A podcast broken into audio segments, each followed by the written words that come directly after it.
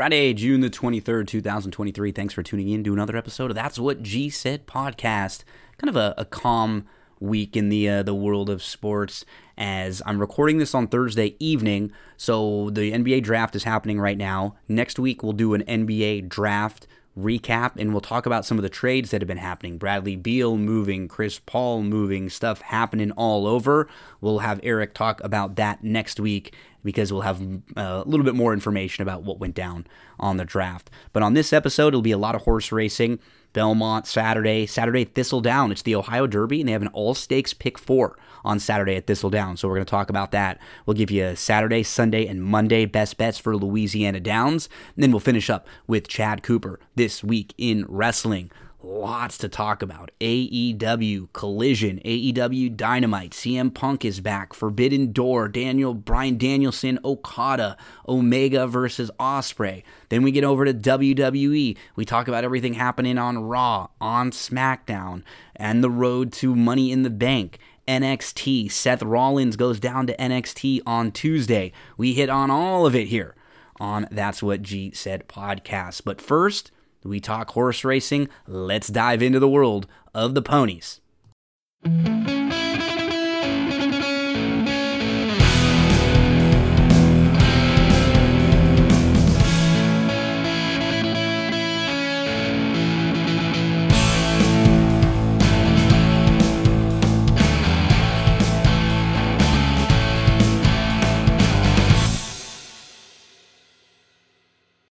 Horse racing fans, many of us have been using the DRF, the daily racing form, for years, studying the races, keeping up to date on news with all the articles. I remember looking for a copy at the local liquor store or picking one up at the local racetrack, wherever I was going.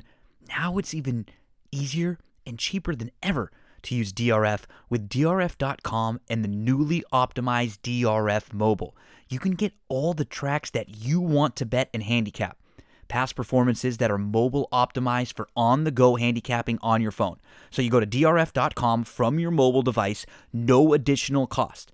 Tap the calendar icon on the top left. It opens all of the options for past performances and for the tools that are available one click to bet now and DRF bets, get real time odds and scratches on race day. You can tap on any horse and you get those same DRF past performances that you're familiar with with a larger font for your mobile display one click to formulator for charts for replays if you get the formulator version and even on the classic past performances you get the home screen with horses with odds with Beyers you get a lifetime Beyer speed figure graph you can rotate your phone for the best view and any horse that you click on, you'll see the running lines. You can easily move from horse to horse. The same data as those traditional classic DRF past performances. You get an interactive format, which is very similar to the DRF Classic version that you're used to on the desktop. Every card includes live data updated instantly with those scratches, and so you get the accessibility from desktop to phone, cross device functionality. You can take your notes and save them from one device to the next, and then access your account on any of your devices. On the go handicapping and wagering, multiple formats to view. You got the overview page with recent speed figures, current day's odds, easy access to expert selections and analysis. You got the Beyer speed figure graph with lifetime Beyer speed figures and chart notes for every horse and you got those traditional DRF past performances that are just newly optimized for your mobile phones. They are constantly upgrading, improving, and making everything easier for you to get your handicapping done at drf.com. Better, you want to spread your pony knowledge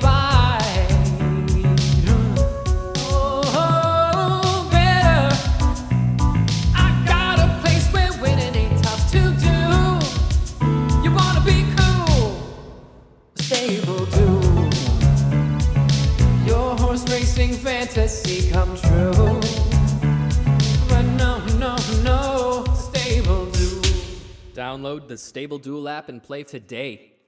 Join us every week, Friday morning, 10 o'clock a.m. Eastern Time on Twitter at Stable Duel, or if you follow me, it's me, Gino B. It'll stream live right there to you to help you out best bets with uh, myself, Barry Spears, Matt DeSantis, and we'll give you all the information for every weekend. What are the contests? Because these are daily horse racing contests, and they're in a DFS style format. You build your lineup based on a salary cap, so you just can't pick the, the favorite each and every race. And I'm going to give you a little bonus coverage this week. There's a free contest on Friday at the Meadows, totally free. Harness racing on Friday night at the Meadows. You can win cash prizes. I'm going to give you three horses to use in your lineup. Race two on Friday at the Meadows. The number four, Pond de Luck, flashed some early speed from the inside in her last start and had to take back a little bit to third. Wanted to go um, and got shuffled back. I think they're going to be more aggressive in here. Um, ended up getting shuffled to fourth, had nowhere to go. Pond de Luck, expecting an aggressive drive. The four in race number two, seven to one on the morning line. In the fifth race, I'm looking at Scuba Dan, not Scuba Steve. He's five to one on the morning line. He gets the inside draw. Palone jumps on and he catches a field without a ton of early speed. I think they're going to get aggressive and be forwardly placed in here. The one, Scuba Dan. In race number 10, I'm looking at the five, Keystone Chaos.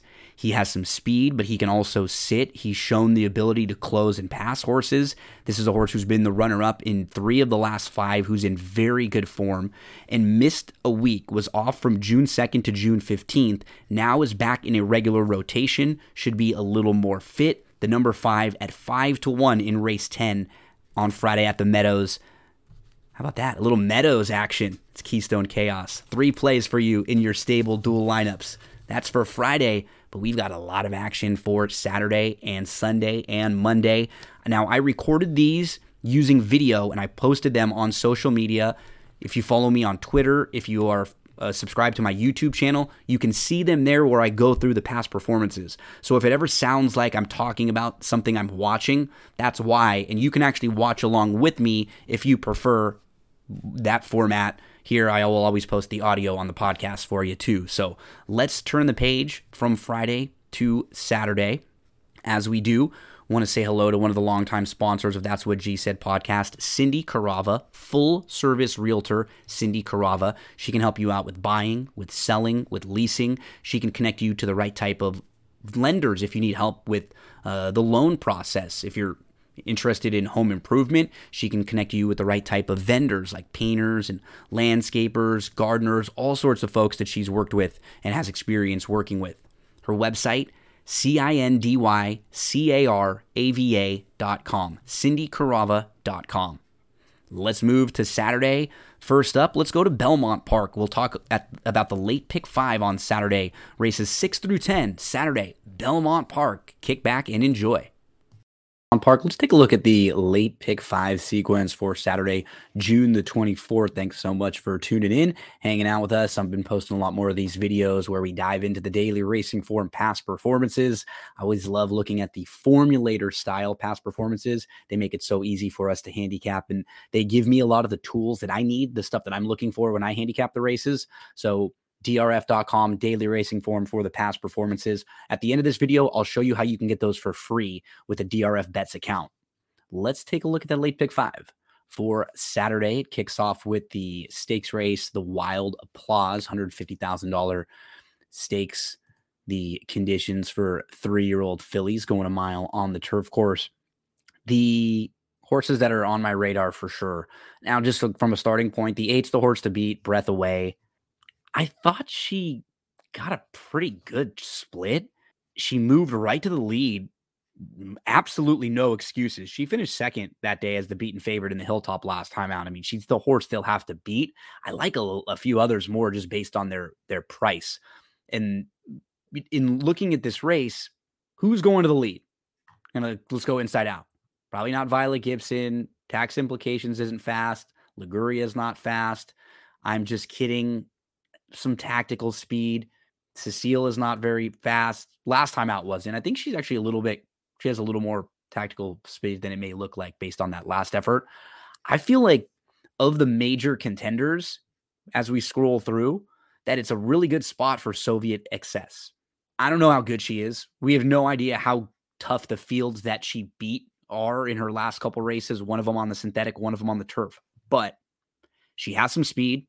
She can sit off and pass horses. We know that for sure.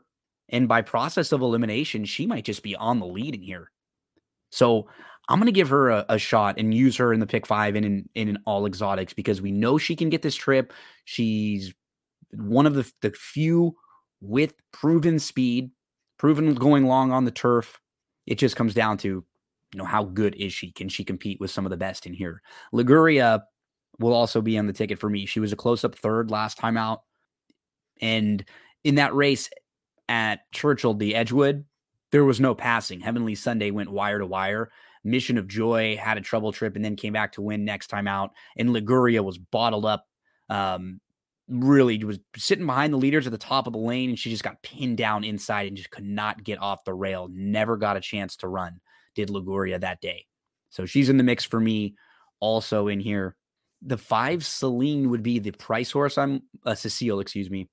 So first two were sprinting on the dirt, and they were tough in tough races too. You can take one click and look at the charts behind Dazzling Blue, who comes back to win the, the next two as a stakes winner, and then in career start number two finishes behind Punch Bowl.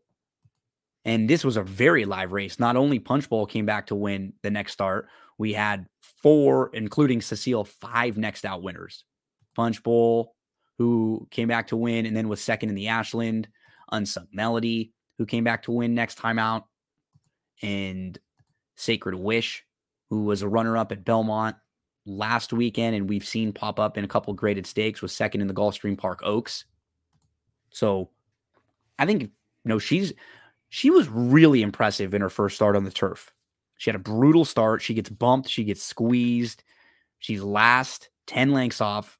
The top of the lane, she's still last. She tips two from the outside. She starts to fly. She's sort of lugging in, but as soon as she gets straightened out, she just inhales the field. It was really impressive. So the the concern is if she gets away slowly again, she may have a little too much to do. If she's able to show a little bit more of that positional speed, like we saw in her sprint races, it could be a whole different ball game. So I thought the five, the six, and the three all would present us better value than the eight. Who is the horse to beat? Breath away.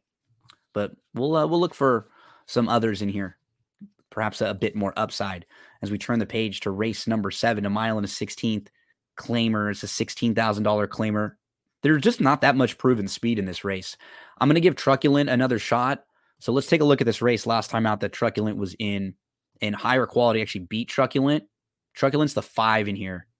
Higher quality is the two. Yes. So we're watching the two and the five. In particular, let's watch the five as I'm talking about Truculent because he had a fine start. Like he's right with the leaders here, but doesn't really want to get into that battle.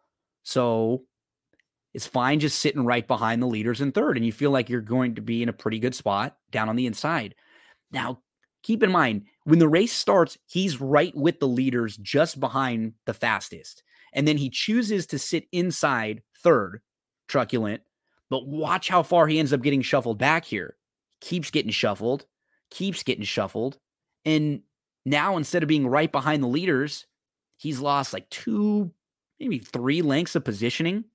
And this is on a muddy track where he's now going to have to alter course and angle around. So the two higher quality, that's the horse who wins. And that's the horse who's blowing right by Truculent because Truculent has to back up and then shift to the outside and angle around.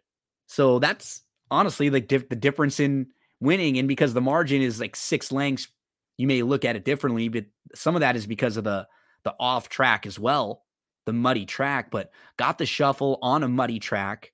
And I think he's just faster than higher quality naturally. He got shuffled back here, so it doesn't look like on on paper he may be as quick, but all of his other races prior to this, he's right on the lead. And now he's going to go second start off the short little break. I feel like he's the one to catch. He's a lot faster than Blake B.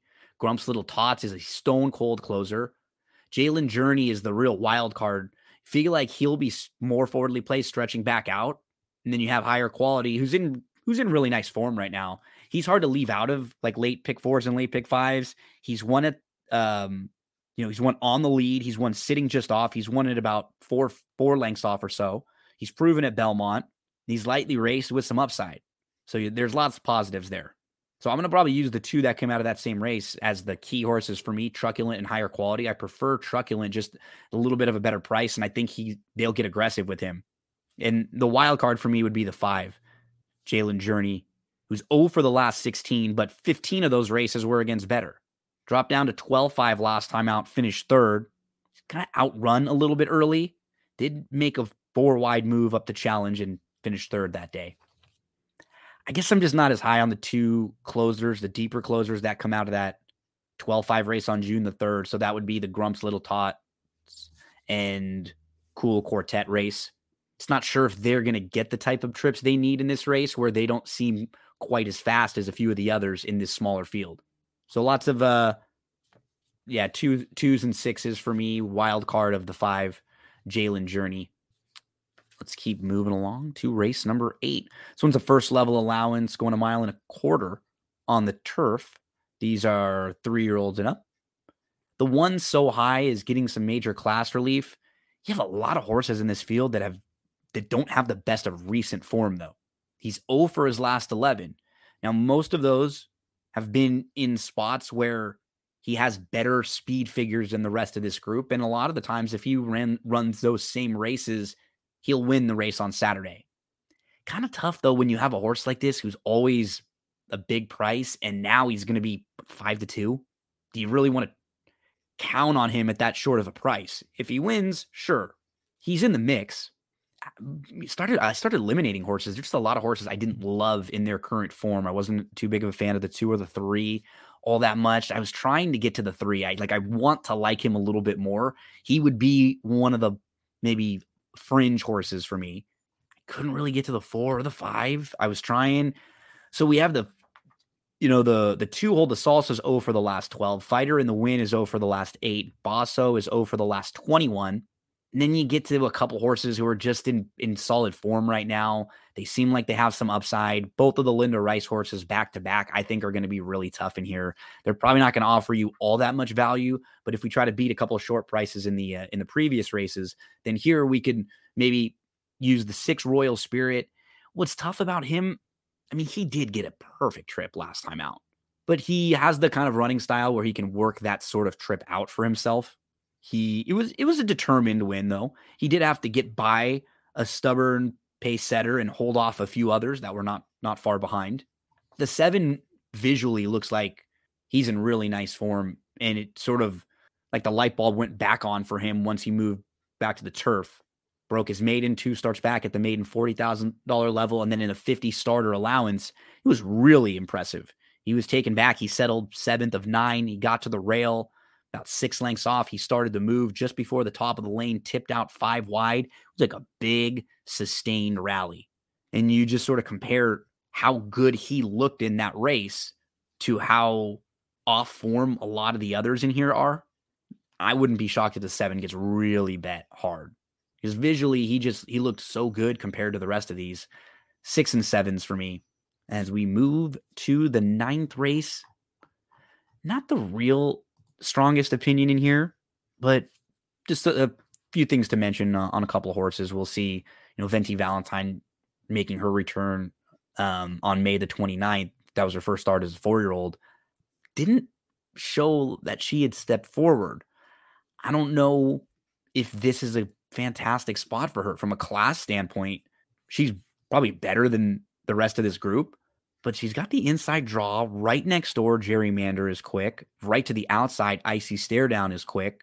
Even a horse like, you know, Sweet Wilhelmina could flash a little speed, stretching out, you know, stretching back out from a sprint race, which is, you know, going to be helpful for her most likely. So I just, I couldn't really get the good feel for this race. Gerrymander, she's a four year old now, and her four year old races, you haven't really seen the progression that you would have liked.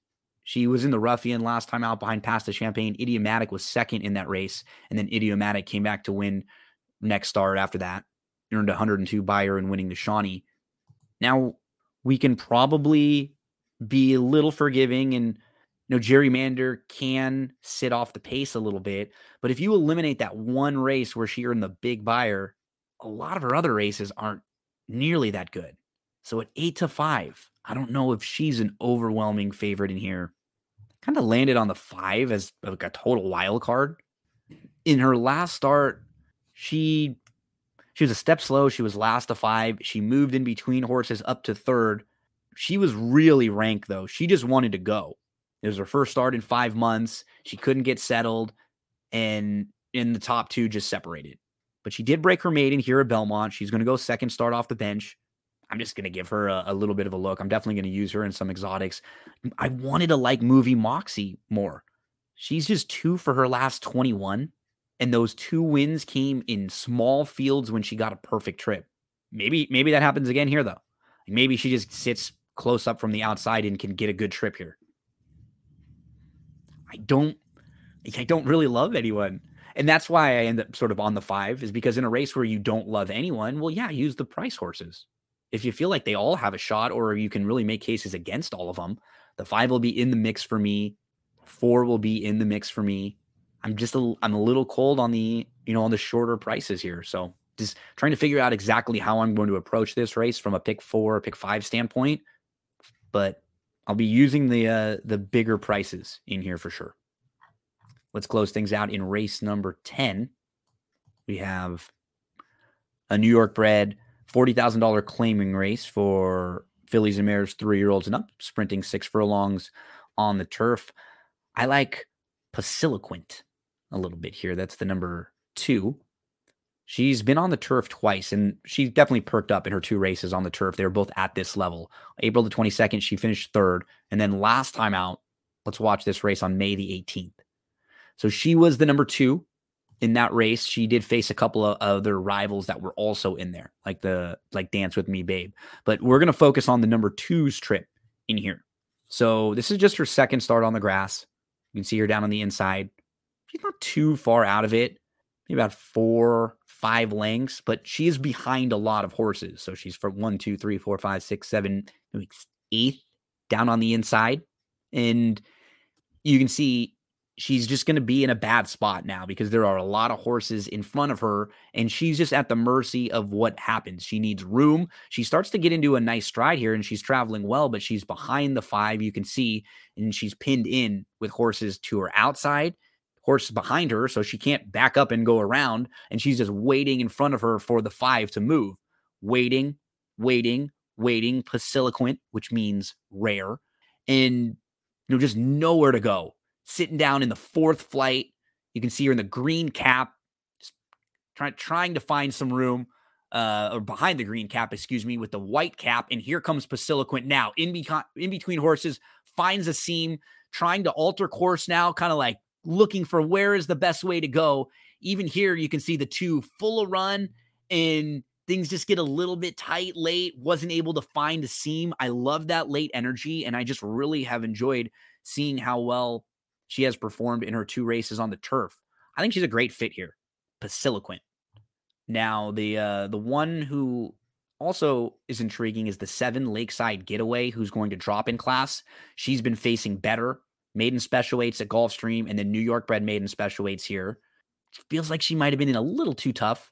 And at the six furlongs where she'll cut back, she should be a little fitter.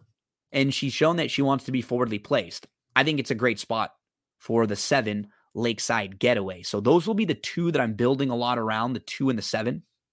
Pasiliquint Lakeside Getaway. You want to go a little deeper. I mean, the 12's a player, no doubt about it. She's not fast early. That scares me a little bit. She could be coming from way out of it. She ran well last time she was third. It was against Open Company and now back in with New York bred. So that's a, a class drop. She'll need a little help up front, though. Others that are, you know, at least worth mentioning or taking a look at, people will probably be using in pick fours. The three, four, and five. The three, Dance With Me, Babe, no surprise, showed good speed and uh, couldn't hold on last time out. The four, Mo de Morning Grouch, changes Barnes. Could see this one. The race at Saratoga was really solid, and the first couple races were good there are quality races in here. Can we toss the lost the last two and maybe she goes second start off the bench and she can get back to some of these better races? And uh, the five purest performance.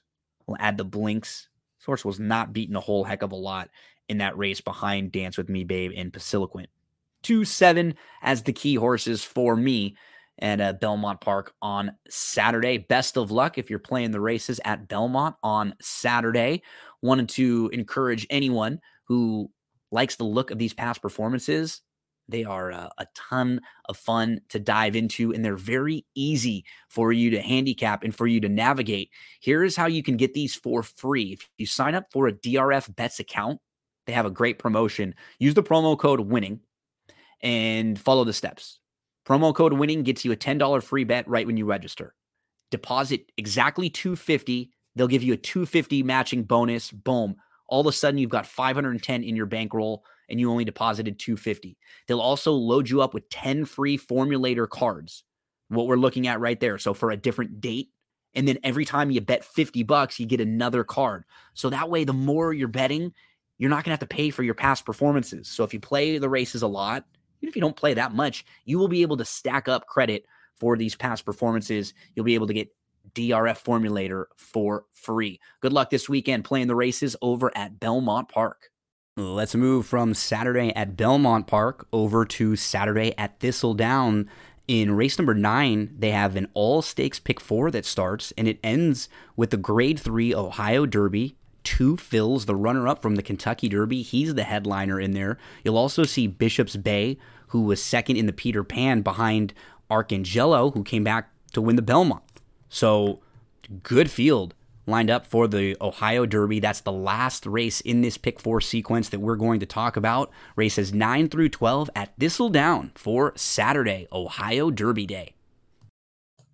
It's a big Saturday over at Thistledown, and we will see the runner up from the Kentucky Derby Two Phil's in the Ohio Derby, which is going to go as your feature. It's going to go as race number 12 on Saturday, June the 24th. I'm looking at the daily racing form past performances. I'm about to dive into an all stakes pick four at Thistledown. It's a big day. They have four stakes races, and they're all going to be in that pick four sequence. That late pick four has a 15% low takeout. So, nice takeout. Let's dive on in and take a look at these daily racing form past performances. At the end, I'll show you how you can get these past performances for free. If you're someone who likes to use DRF and you play in the races, you wager, if you don't have a DRF Bets account, you need to go sign up for one right now because you can actually get these past performances when you wager through DRF Bets. Let's dive into this pick four sequence. Let's start with race number nine on Saturday. Now, the horse uh, to beat is Trojan Tail. He's in excellent form right now. What's intriguing about this race, though, the five and the six are both Mike Maker runners, and they both seem like they would want to be forwardly placed in here. Trojan Tail he's a little more tactical than his running lines might look. He can sit off fine. I'd imagine that that Hey Eugene wants to be pretty close to it, though he's going to be stretching out from sprint races, and he was really good breaking his maiden when just right on the pace at Oaklawn Park. So I'm curious what will happen between the two of them. The one that I think could offer us some nice value is Paint the Town, the number three. He did not do a whole lot wrong in the first five starts of his career that were all sprinting on the dirt. Then he tried the turf on June the 2nd, and it was his, also his first start going long. He didn't run all that poorly. He got bumped a bit at the start. He was maybe three deep out of four going into the turn. He settled two lengths off. He stayed inside the top of the lane, just a little bit flat late. He was passed for third. But now he's going to get back to the dirt. He's proven at Thistledown over this course. It's going to be his second start going long. And keep in mind, him and Trojan Tail were separated by a neck on May the 5th, and you may get a lot better value here on Paint the Town as a horse to use in uh, in late pick four sequences there. So Paint the Town could give you some value there at five to one to kick off that late pick four. The five, Hey Eugene, to me, kind of the wild card. The six looks like the horse to beat in race number nine. Moving along to race number 10. This is the George Lewis Memorial, mile and a 16th for three year olds and up Ohio breds. I thought the 10 to the outside was interesting. I'll, I'll be using combinations of four, eight, and 10. Now, the four, just kind of quick stop along the way. Shang, Shanghai Prince, probably the speed of the speed. I think if anyone can steal this race, it's this guy who's stretching out from sprint races where he was right on the lead and now he'll be going a mile and a 16th. No idea how far he'll take him. But if anyone can get brave and, and just sneak away and outrun this field, it would be the four Shanghai Prince.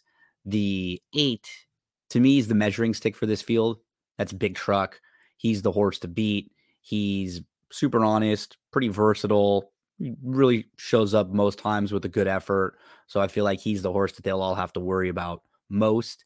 Uh, the one that might be really intriguing from a, a gambling standpoint is the 10 Danefield. So his last start, he got bumped a bit at the at the start, kind of bumped around on both sides, and then he was chasing lone speed in that race. So it was just his second start back. Now he's going to make the third start off the long layoff. He's had a lot of, of layoff lines, if you'll notice, you know, back from July of 2021. And then he was off a few months. September of 2021 was off till May of 22. Came back, had one race, was off a couple months, one race in August, then off all the way to 2023. So now he's just sort of getting that fitness level built back up. Um, I think he's interesting in here, getting back to the dirt, getting back to Thistledown uh, track where he's run well, he's had success, and I could imagine him being forwardly placed in this spot, maybe kind of sitting a nice trip from the outside. I'm going to give Danefield a big look along with the four and the eight. Um, it's a, this is a, a tough race, a difficult race. Wasn't exactly sure what to do with the nine here. Romantic Cowboy. Tens, eights, and fours for me in race number 10. As we move along to race number 11, it is the third of the four leg pick four. And in this race, we're going to see Interstate Daydream that will likely take a, a bulk of money. She is a graded stakes winner, multiple graded stakes winner, your black eyed Susan winner from last year. I just don't know if, she's progressed all that much at four. Let's take a look at Interstate Daydream just to start here. And she is really honest and there's no not real knocking her. She won last time out at Pimlico on May the 19th, but you're just just looking at her speed figures. She hasn't progressed as she's gotten older. She was running faster races based on speed figures last year.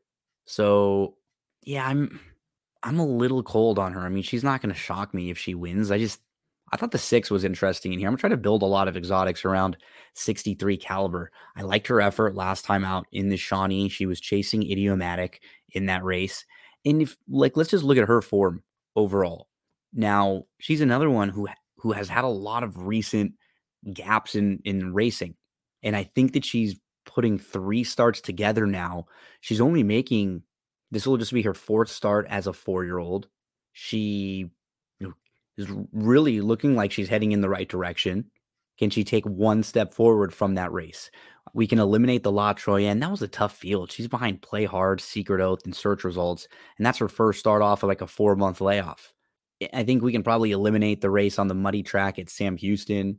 She just didn't really fire that day. Didn't seem like she really loved the track. And can we eliminate those two in the middle? Take out the La Troyenne, take out the the race at Sam Houston.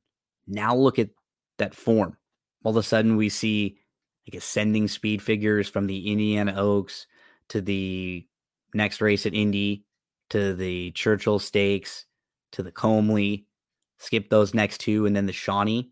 I like the trajectory of 63 caliber here. Moved up to second to challenge, just couldn't get to the gate to wire winner idiomatic last time out. No shame in not able to get by a wire to wire winner. So yeah, you know, looking at this race, it's a, a big field, but I'm going to try to build a lot around the six. The four is kind of interesting to me, just picking up some pieces late, consistent, but I'm, I couldn't really find others that I loved in here. So we'll, we'll, uh, we'll key a lot around the six, 63 caliber as we move to the Ohio Derby. The, the Ohio Derby came up very strong this year with your runner up from your Kentucky Derby, Two Phil's. what a great race he ran in the Derby.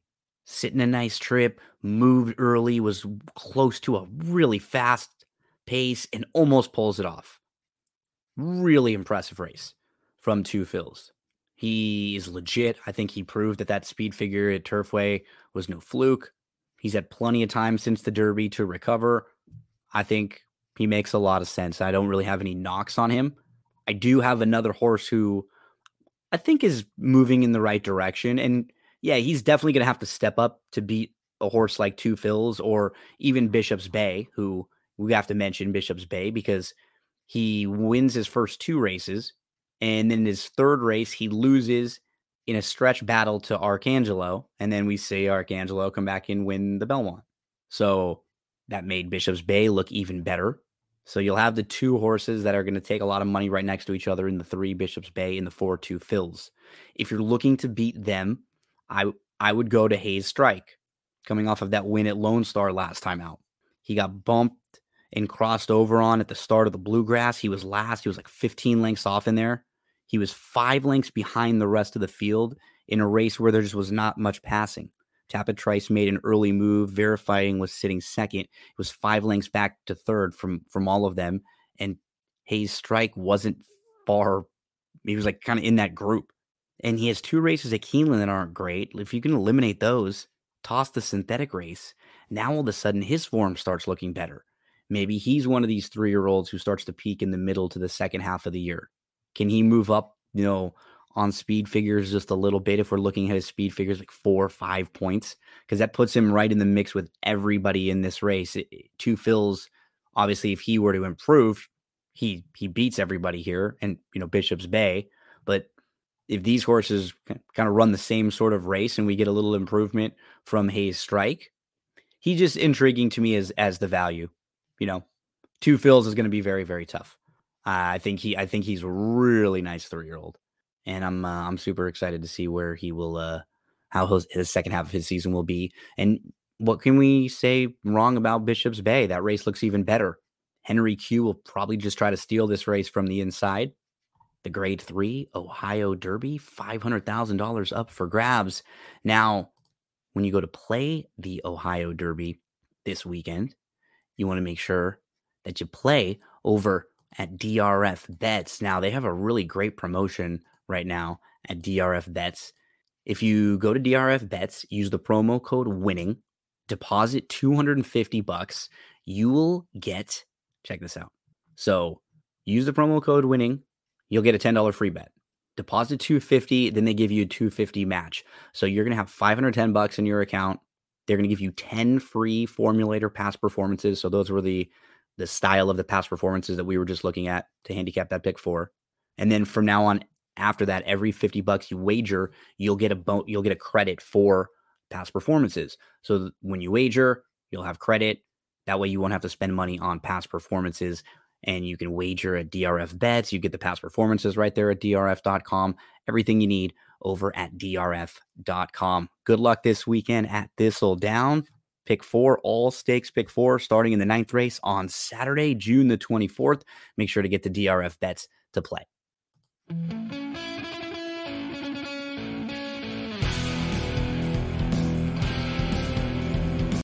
Let's move on over to Louisiana Downs. So we will go Louisiana Downs Saturday, Louisiana Downs Sunday, Louisiana Downs Monday. We're going to go back to back to back. So you'll hear the, the difference in the best bets for each day.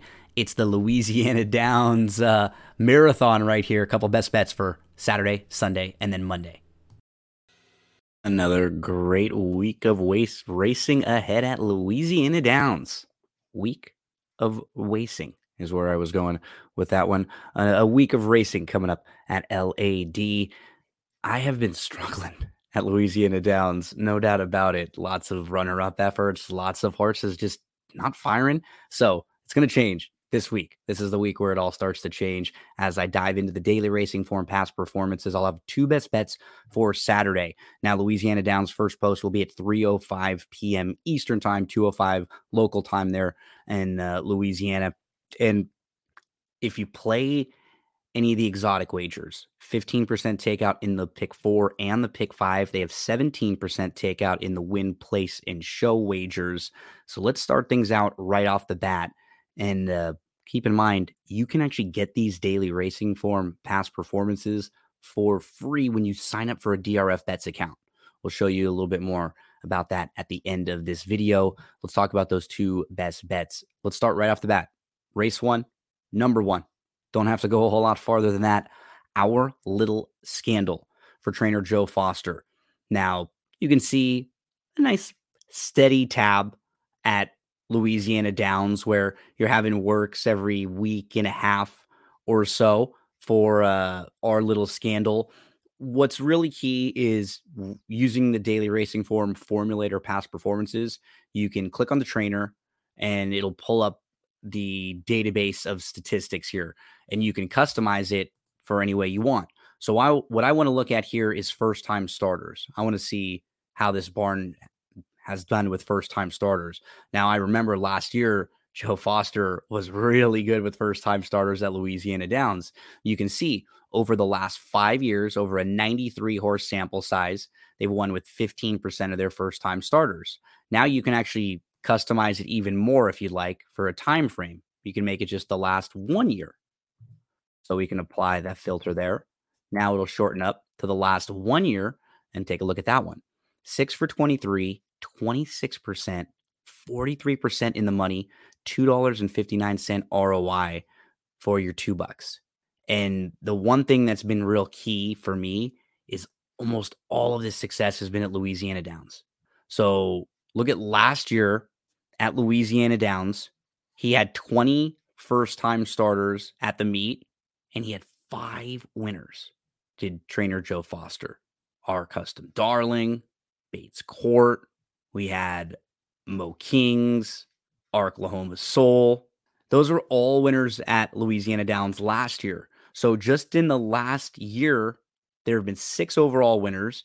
There have been two of them in 2023 in just three starts. So far this year, he's only had three first time starters, and he's won with two of them, including one at Louisiana Downs, the only first time starter so far in the meet who won at about nine to two.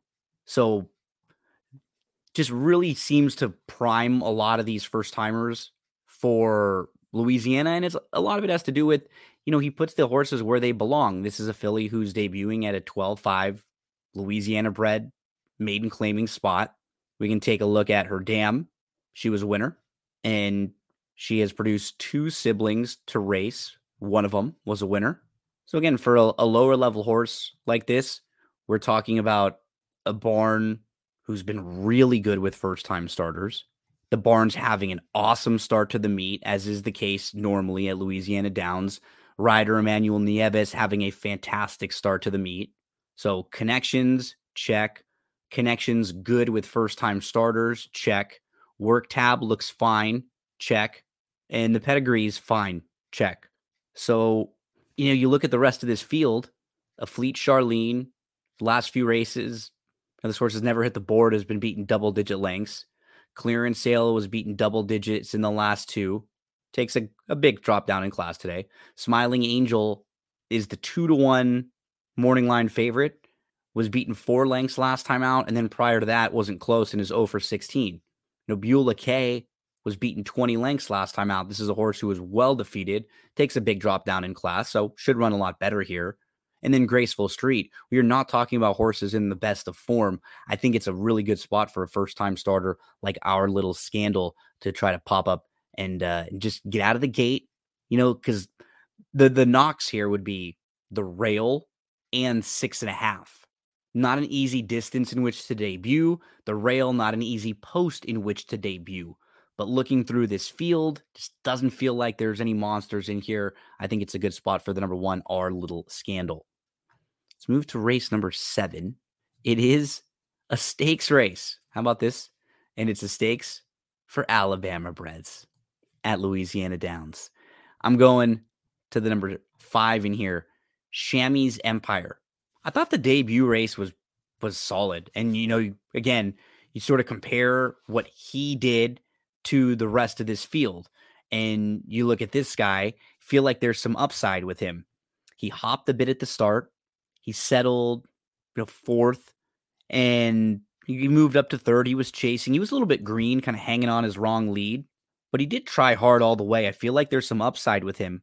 The number five, Chamois Empire in the Alabama $50,000 stakes for Alabama Breds on Saturday at Louisiana Downs. A couple plays for you on Saturday. Best of luck.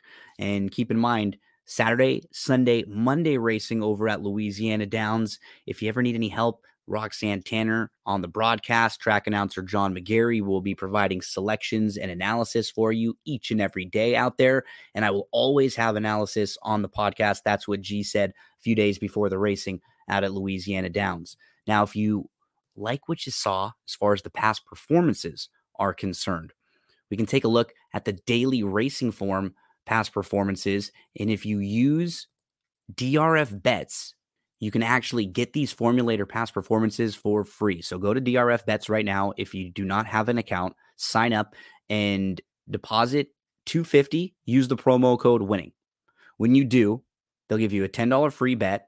Then they'll match your two dollars your two fifty deposit. They're going to put five hundred bucks in there along with the ten dollar free bet. So you'll have five ten for the two fifty you deposited. They'll give you 10, uh, 10 free formulator cards. And then every time you wager 50, you get another credit for a formulator card. So that way, when you're playing the races a lot, you're not going to have to pay for past performances. Come over to, to DRF. You know, you're going to get the past performances from DRF.com. Sign up for a, a wagering account at DRF Bets.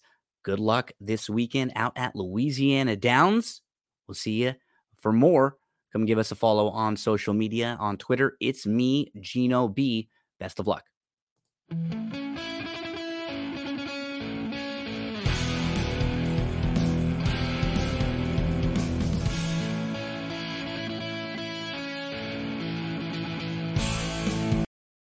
Let's talk some Louisiana Downs for Sunday. June the 25th. I've got a couple best bets in races five and seven. Hope everyone's having a nice weekend. Louisiana Downs racing Saturday, Sunday, Monday, a couple Tuesdays during the meeting this year. And the key wagers over at Louisiana Downs, the pick four and the pick five, 15% low takeout, and the win play show wagering, 17% low takeout. I'll give you a couple to look at in the exotics. And I'm looking at the daily racing form past performances, drf.com. That is where you can purchase these and you can actually Get daily racing form past performances for free when you sign up for a DRF bets account. Use the promo code winning, and you can actually get a $250 deposit match bonus. We'll uh, show you a little more about that at the end of this video. Right now, let's dive into our two best bets in race number five. First up, it is the number one, Kenya Strike. This will be a mile turf race. And in this one, it's a 12,500 non winners of three. The number one Kenya strike is two for 16 overall, but has only been on the turf four times. And I think she has a really sneaky, good turf form when you start to dive into it.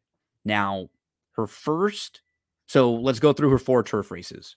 Number two, uh, two of them, you know, she's in a little bit too tough. And you can just see from the from the form First level allowance race against Open Company, she's seventh that day. The you know other three on the turf, honestly, they make sense. Her last start on the turf, September the 10th. Now let's look at that race. It's a bad effort, but it was the first start. It was the last start before a layoff. She was off from September to May, and the race came back very strong because we saw the winner, Hushed Courtroom, come back and win their next start. This horse was in very nice form. The runner up at top 10 Duchess came back to win their next start. The fourth place finisher, Angela Celerity, came back to win their next start. So she lost in a race right before a long layoff in a race that's come back very, very live. So two of her turf races feels like she's just maybe in against tough groups. The other two she runs really, really well, including a big win against 12,000 non-winners of two, 12-5 non-winners of two right here at Louisiana Downs last year. Her prior turf start was a very good second and now she's coming off of back to back dirt sprints. Those are two races to get her fitness level built up. I think she'll be in a lot better shape now physically in this race, making her third start off the long, long layoff, making her third start of the form cycle, and she's going to get back to the turf. Kenya Strike, the number one, six to one on the morning line in race number five at Louisiana on Sunday. Let's move to race number seven on Sunday and I'm going to take a look at a first level allowance race for Louisiana Breds. It's a five and a half furlong sprint, and we are going to go to the number nine, Pinch Me a Penny. Now, This guy will make his second start off a short little break. He was off from February to May. And when he showed back up in May, he was at Lone Star. It was a solid third place effort that day. The the issue with him, I guess his knock is that he's not really fast early. He's a horse who wants to kind of sit behind horses and make one run. So in you know, smaller races against dirt sprinters, a lot of times horses that are faster than him, they're just going to beat him. He's remarkably consistent. And if you can just eliminate his race against Stakes Company last year, his form looks really good on paper. And seeing the way this race could shape up, you have fiery Playboy, and you know half again is quick. But look at some of the speed horses in here with Wise Anchor, Young, but Young Tuscan and Fiery Playboy are the two, and those two are going to go, and they're going to make this a really fast early pace. And I think Pinch Me a Penny gets a good setup in here. Second start off the bench, can sit behind horses. He's going to make his second start, or actually, it's you know his fourth start as a three year old. But really, this feels like you know after since he's taken his his break, this feels sort of like the start of his three year old season now with the what he's doing from May on. So I think bigger and better for pinch me a penny, the number nine, six to one on the morning line for a very, very good barn that hasn't sent a whole lot of horses over to Louisiana, but does some excellent work. So pinch me a penny for me, six to one on the morning line, anything around seven to two. That feels like fair value there. That's race number seven on Sunday at Louisiana Downs. Best of luck playing the races over at Louisiana Downs. And don't forget, if you are playing and you're looking for a place to play, DRF Bets is the place to play. They have an incredible promotion right now a $250 deposit match bonus, a $10 free bet. You get free past performances. Use that promo code winning. Sign up for DRF Bets. If you like the way these past performances look, you can get them for free every time you get 50 bucks bet. They'll actually put one in, in your account once you're signed up for DRF Bets. So good luck this weekend at Louisiana Downs. Couple plays for you on Sunday.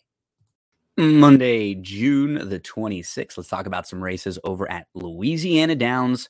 I am uh, going to be looking at races three and five for Monday out at Louisiana. And want to remind you the low takeout wagers. Those are always the wagers you want to look for at each track. Which ones are the lowest takeout? Which ones are going to give me my most of my money back? the win play show 17% and then you've got the 15% low takeout pick 4 and pick 5 i'm looking at the daily racing form past performances the drf formulator past performances. You can purchase these at drf.com but if you have a drf bets account you can actually get these past performances for free. We'll tell you more about that at the end of the video. Let's dive in for a few best bets for monday. Taking a look at race number 3 to $12,500 claimer, non winners of two lifetime. It feels like the one frosty brew, the two bit of honey, the three Oklahoma soul are all going to go. I think all three of them are going to be forwardly placed. I could see all of them pushing each other. I could also see the six Smarties Angel flashing speed. The horse who's really intriguing to me is Petulia. Now, her first three starts came at Oaklawn Park. Her first two against Arkansas Reds against maiden claimers, and then Arkansas bred maiden special weights. She dropped down in class and she faced open maiden 20 claimers. She wins that day. She sits off the pace nicely, winning at six furlongs on the dirt. Then she's claimed. She comes over. Um, she comes over to Louisiana and she's claimed at Louisiana on June the 4th. Now she's in the Villafranco barn, who's had a really nice start to the meeting. Let's watch the race on June the 4th at Louisiana. She was in the same field as Oklahoma Soul, who is her rival in this race. Oklahoma Soul was the number five in the race we're watching. We're going to look at the number one, Petulia. Now, keep in mind, she drew the rail, which is not always easy for a horse in a sprint race trying to come from off the pace.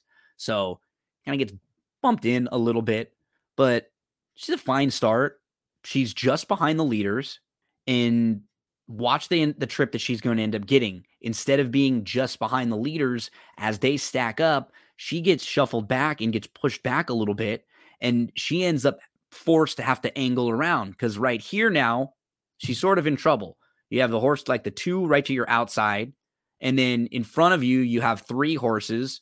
You can tell that you don't really have anywhere to go. So right now they just have to sort of sit, sit, sit, and try to angle the one to the outside and hope they can steer around some of the horses in front that might start tiring.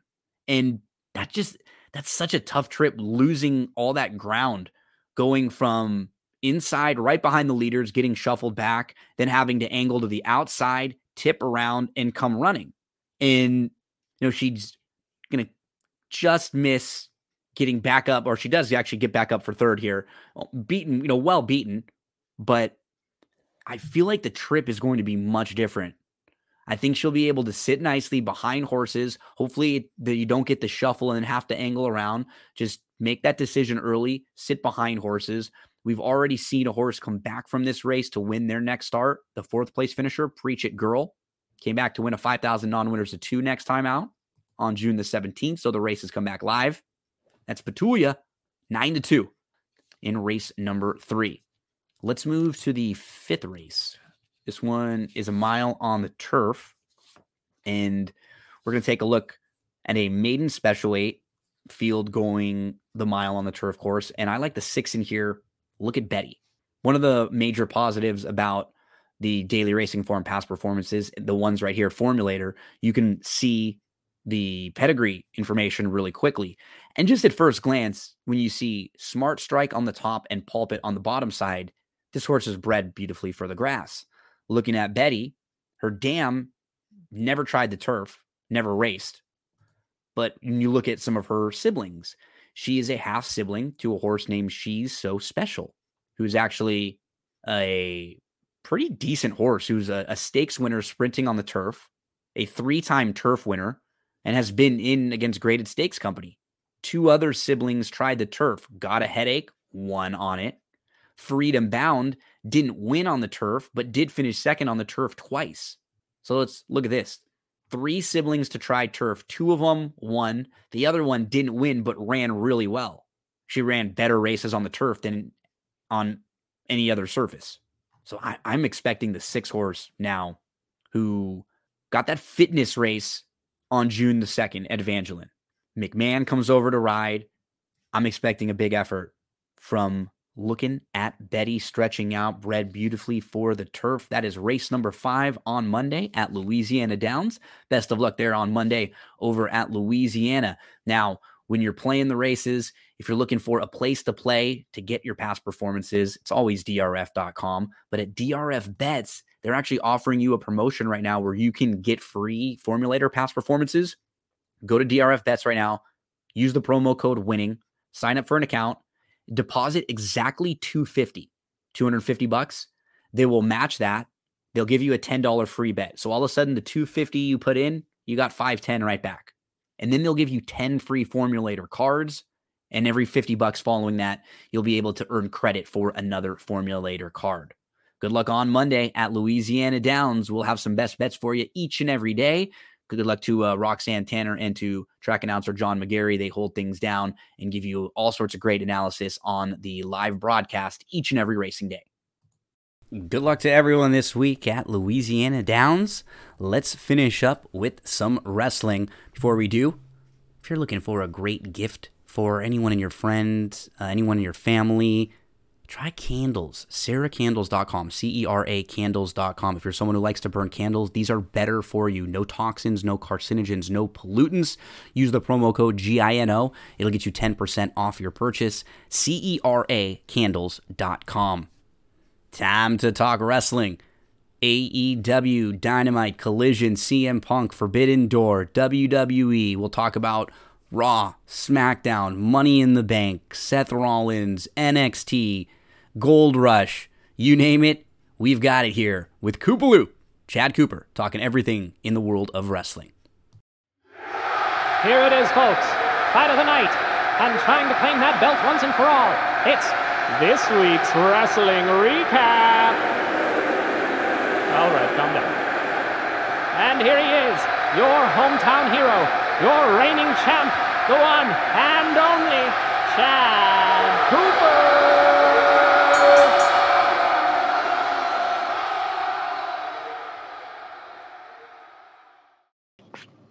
Oh, it's time for another edition of This Week in Wrestling. We're going to talk about everything going on in the world of WWE with Raw, with SmackDown. We're on the road to Money in the Bank, NXT. But over in AEW, we're going to start there this week because we had the debut of a new show, Collision. CM Punk is back. They're building to Forbidden Door. And now, as Chad Cooper joins me, Chad, it's funny. I was thinking about this last night. AEW, as of right now, has mm-hmm. more live more live hours of programming on TV or just more hours of programming on national TV than WWE does each week. Now, with with uh Dynamite, with Rampage, and now with Collision, the 2 hours on Saturday night cuz they get 2 hours, 4 hours, 5 hours there. So, you know, that's the exact same sort of thing that WWE is working with and then throw on the, you know, the fact that they've got still some of those YouTube shows that are kind of being weeded out a little bit. Um, you get a special here and there for this company that's brand new. They now have a lot of work to do to fill a lot of TV time each and every week. I, I was just re- kind of thinking about that. Uh, I, I you put it in that perspective, and uh, I didn't think about it. And you know, this week you have two for Dynamite, one for Rampage, two for Collision. So that's what five. Uh, two, And then Sunday. four, five, and then you got a big, probably three-hour pay-per-view on Sunday. That's almost ten hours of wrestling. So a lot of weeks they're going to have. I mean, they they don't have as many pay per views, so I guess it won't be Sure, as many. sure. But four or five times a year, they will have you know, like a Wednesday, Friday, Saturday, Sunday, a whole lot happening, all like back to back to back to back.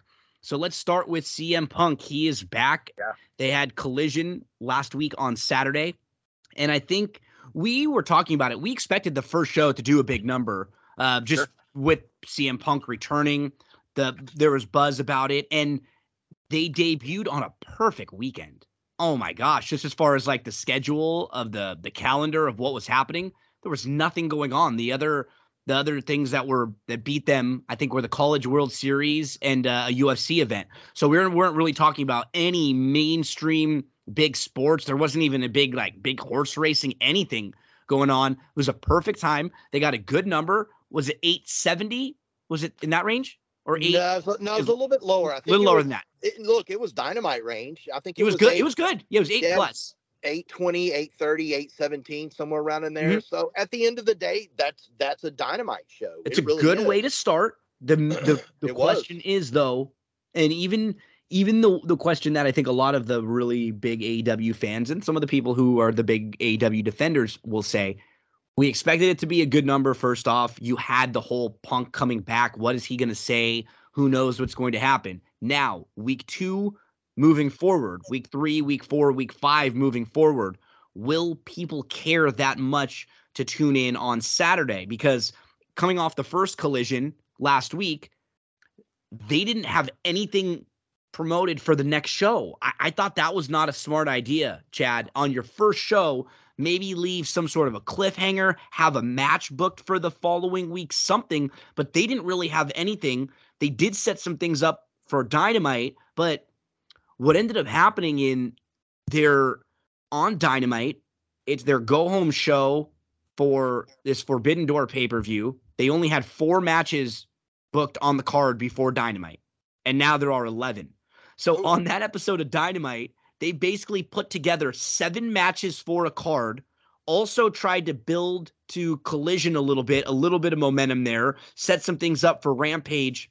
It just felt like they were doing so freaking much. And I, o- overall in the last week, and I wonder, uh, Tony's not, Tony Khan's not stupid. He's done a really good job with AEW. I would have done some things differently to try to grow maybe a little different than he has, but I just wonder, like, man, is that just trying to do so much on one show? Why, why not try to set up everything a little, like, a little more each week? Couple things here, couple things here, couple things here. It helps the builds a little bit. I don't know. I just know at the end of that night, my head was spinning when I was just sort of thinking about all of the matches that were getting added, all of the different people, surprise partner here, who's going to show up and join him here. Um, it, it was a, a whole hell of a lot. And was a lot to man, there's a there's a lot coming out. So what what were your impressions of the first episode of Collision? you know, I, have I've tried to be as honest as I can with with any and everything. Um, I I thought it had a different look and a little in a different feel than Dynamite. Um, I, and I, I think in a good way. Yeah. Oh, absolutely, absolutely. In, I think a, the tempo, right, like the pace, it just felt a little bit more like a wrestling show that we were used to watching. I think. It did, and I, I think you you got some quality matches. Um, I thought it started with a bang. Um, then you know you, I, I, thought it it didn't end with a bang, but in between, you know, I, I thought there were some good things that happened. Um, I, I didn't like the fact um, that Miro, or excuse me, I like the fact that Miro's back. He looked good. Um, I didn't like Wardlow uh, losing the title here to uh, to basically what Luchasaurus and Christian. I think Christian on Dynamite's running around with a belt or what have you. But uh, all in all, it felt different, and that was the one thing. The the biggest question I had coming into Collision: Would it di- differentiate itself from Dynamite? And I think it did. Now I agree. Now, will this split? Will this split some AEW fans because there are some contingent out there that don't like CM Punk. And now, after you watching Dynamite, you heard some CM Punk chants, some FU Elite, FU Kenny Omega, uh, FU Bucks, you know. They're uh, not in Kenny Omega and the Bucks are not in the entrance, uh, the intro video for Collision at all. They're n- so they're not supposed to be on the same shows we actually saw that happen already on Wednesday because um, Wednesday they weren't on the show. They were it was a taped promo from the Bucks and from Kenny. And CM Punk showed up on Wednesday and he mentioned, I'm not even supposed to be a dynamite guy. I'm not even supposed to be here. so that's the one of the things that I don't as a fan and, and WWE's doesn't give us this and they never have really. So so I'm saying this in a different way because AEW was trying to be different. Um, they've never come out one time still and said what happened. Like, why did CM Punk get stripped of the title? Like uh, yeah, in, in, in kayfabe, in storyline, why is he no longer the champion? And you send CM Punk to ESPN to do an interview, basically a shoot interview about all of this, and it just is still and after as good as the show as it possibly could have been, I mean, there, there was some. I, I, don't understand why a couple of these people lost, especially regardless in a tag. Toni Storm has no business being on a losing end of a team. I don't care if it was Skye Blue's hometown or not, but it looks like she's probably getting a push now. Um, I'm with you. I, I you basically ha- have told me after Collision to find out what's going to go on next Saturday at Collision, I'm going to have to watch Dynamite. So I guess that's the way to, okay, I'm going to have to watch Dynamite. Or do I have to watch Dynamite? Can I just go through uh, the match results and, and, see what happens? I thought they had a pretty good chance here to start off with a bang. Um, I was impressed with some things. I like the way it was done. I like the way it was executed. Um, it did feel different than Dynamite, which I liked. Um, the one thing always... I didn't like though, and, and okay. I think this is the consistent because everything you're saying, I agree. I was watching mm-hmm. it like I like the different announcers, right? So yes. you've got Kevin the Kelly color. and Nigel, yeah. so it feels different. You're, you're yes. that's the voices are key to having a different feel too, right? Correct. Just different voices. Yeah, good point. Telling a story. Um, the look of it was a little bit different, like you said. Even it felt like some of the bigger wrestlers were out there even I heard people say that some of the bigger, like um, some of the more WWE type of wrestlers that you would see. The only thing I just still didn't like was there wasn't enough storytelling for me. No, there it wasn't. Didn't, no, there wasn't. It felt like, you know what it felt like. Um, and and this is in a in a good way and a bad way because you and I talk about some of my most fun experiences at wrestling shows are house shows. Absolutely. It felt like a supercharged house show it, it almost felt like when WWE does their tribute to the troops, you know what I mean? Like they yeah, filmed yeah. that hour long special that they were going to put where you have a tag team match in the main event that's not really meaningful and no big titles are defended. That's sort of how it felt. I in I know they they had Wardlow on there and and Luchasaurus to try to make that feel more important, but I don't know. I I need I, I want to see a little bit more storytelling, and it's going to be tricky for them now because they're going to be juggling a lot of things with Collision, with Dynamite, with Rampage, building to big shows moving forward. So, a lot of positives for the look and the feel of the show. Um, even though, like you said, the content was was solid. I just want them to to do what I've been crit- critiquing them a little bit more. Tell that story from Wednesday to Friday to Saturday, or if not, let us know these are going to be separate rosters. Let us know that so we know. Like with WWE, we know that Friday and Monday, and then sometimes there's crossover, but we know when we want to find a certain wrestler where they're going to be. Yeah, no, I, I agree. And I, I, I don't think we're going to get a whole lot of that. I think that No, I no. think that's one thing that AEW has stuck to their guns with is that they don't need the big storyline um, to keep everyone invested. What we're trying to differentiate uh, differentiate with other wrestling organizations, which their only worry is WWE, is you're going to get pure wrestling. Well, we got a lot of good wrestling on We. Collision, but we we I, I definitely left left that that show with more question marks than I I, I did answers, and I just because I, next week, what do you think? I think we're down to 650 at least or below. Oh, sure. Yeah, you're going to drop significantly. Um, you've you've got Punk in another six man tag that he was just in a six man tag with uh, with FTR. Uh, we're going to find out who the the mystery partner is, right, for the Forbidden Door match. We get that. Uh, I, I don't care about Jeff Jarrett in a concession stand match or, or whatever he's having with Jay Lethal and and stuff like this. So I thought we were going to get different belts, different things, and it looks like uh, as of right now we're not going to get it. And and yeah, I definitely see some numbers dropping. This, especially since you've had so much wrestling this week, and you're coming off of you know When, and you got bunched the next night. Like, are people going to be as interested on Saturday night with Forbidden Door coming the next night where they got to pay? Um, this will be a really interesting weekend to to see because there was buzz. They promoted Collision quite a bit for that first episode, and now let's see what happens. Can it catch on moving forward? What did you think, sort of overall, with Punk? I've heard some conflicting things because like you said on Friday last week, or I guess it was, I guess it was Saturday, or I think it was, I guess it was Friday. It was the day before Collision because that's when the ESPN article came out, and Punk talked probably more than anyone has talked about what had happened. He threw Hangman Page under the bus a little bit. Now it wasn't like scathing. I mean, it, it was it was pretty much Punk kind of talking like how you think Punk would talk, right? Like it was sure. him sort of being him. Um, but I think it did rub some. I, I heard that it did rub people in the locker room the wrong way, just because they're feeling like, hey, we're told we're not supposed to talk about what happened. That you know legally we can't mention it, and then he goes out and does an interview and he's talking about it. So like we don't get a chance to even fight back or give our you know it's and I I don't know, you know, it's that's that's one of the things that happens when you bring someone like Punk back or you have him there. Is he going to you know mess up the morale a little bit? Is that going to bother some of the the guys and gals who are happy and who like the way things have been going? You know, but at the same time, the guy draws numbers and he gets them more attention than anybody else does.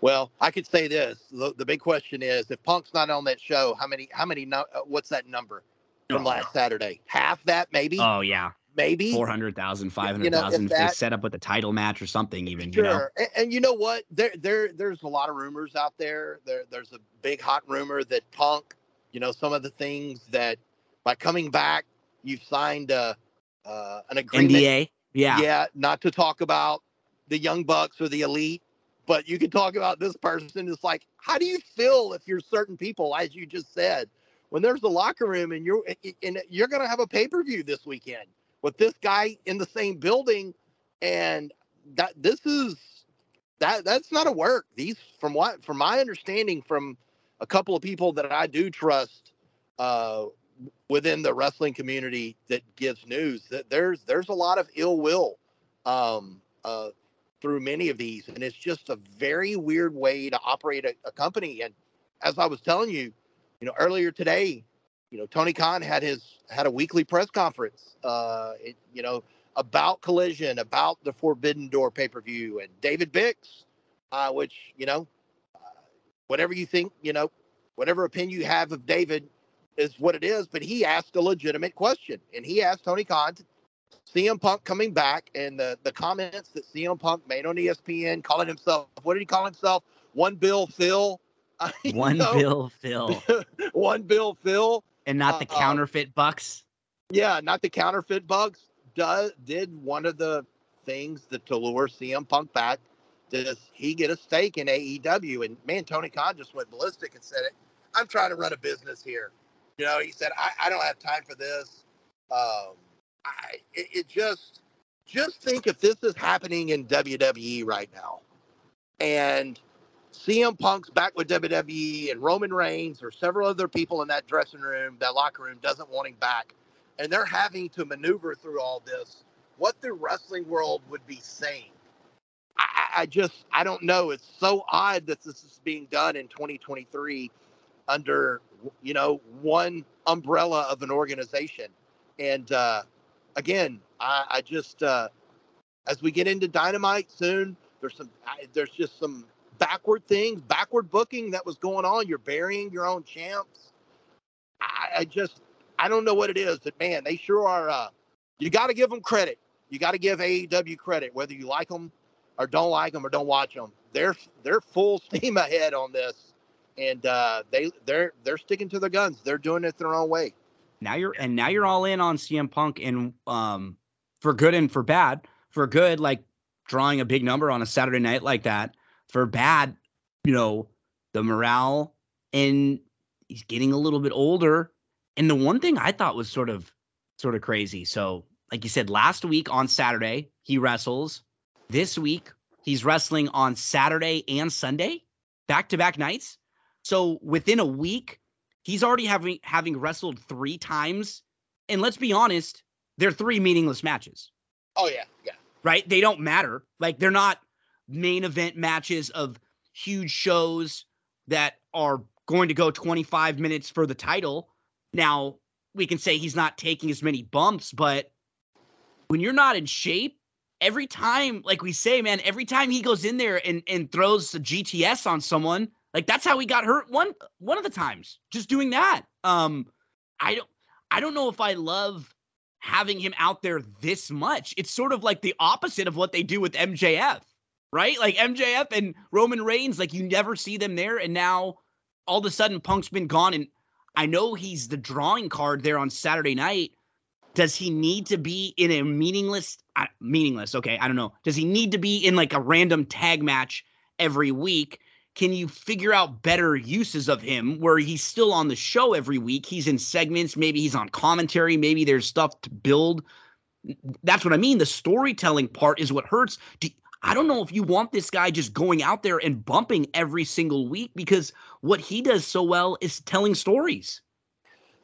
Eh, eh, eh, and we asked that. We we asked, you know, you and I talked about what capacity was Punk going to be on this show every week, and he's going to need to be involved in in this show every week. And now you're seeing again he's in a six man tag where we just saw that. So what's the appeal of him being in another six man tag on Saturday, right? Um, I, I just again I don't want him with the headset on doing play by play. We've done that. You know, would another you figure something? would, you know what I mean? Yeah, you got to figure something. Of, would another set of titles help this situation out? I don't know because I don't either. I, I'm going to use some of your verbiage here. They're going to book themselves in a corner here on Saturdays with CM they, Punk. They are because he can't lose right now, right? No, he can't be no, losing no, to anyone either when he comes back. And there's, um, as a fan, it's exciting when he's here, but this is sort of um but what happens? But what you know, this is this is what happened in the beginning with me with AEW, and I've said this a couple of I, have said it a lot during the early stages of AEW, and I haven't said it as much, but we've been talking about ratings here. You know, when is when is CM Punk oversaturated. You know, it's one thing. You know, we used to have to watch YouTube matches to see the Bucks or to see Kenny Omega wrestle. Every now and then, Ring of Honor would have them on, but my local Ring of Honor here in Southeast Texas would come on at three o'clock in the morning. So I would have to DVR it, and hopefully the Bucks or Kenny Omega would be on. So Punk every week in a match is that going to continue to keep eyes on it? No. You know they've introduced Scorpio Sky again. That's really not going to do it. Hey, look, Miro has looked. You know, is a guy that's got to be pushed.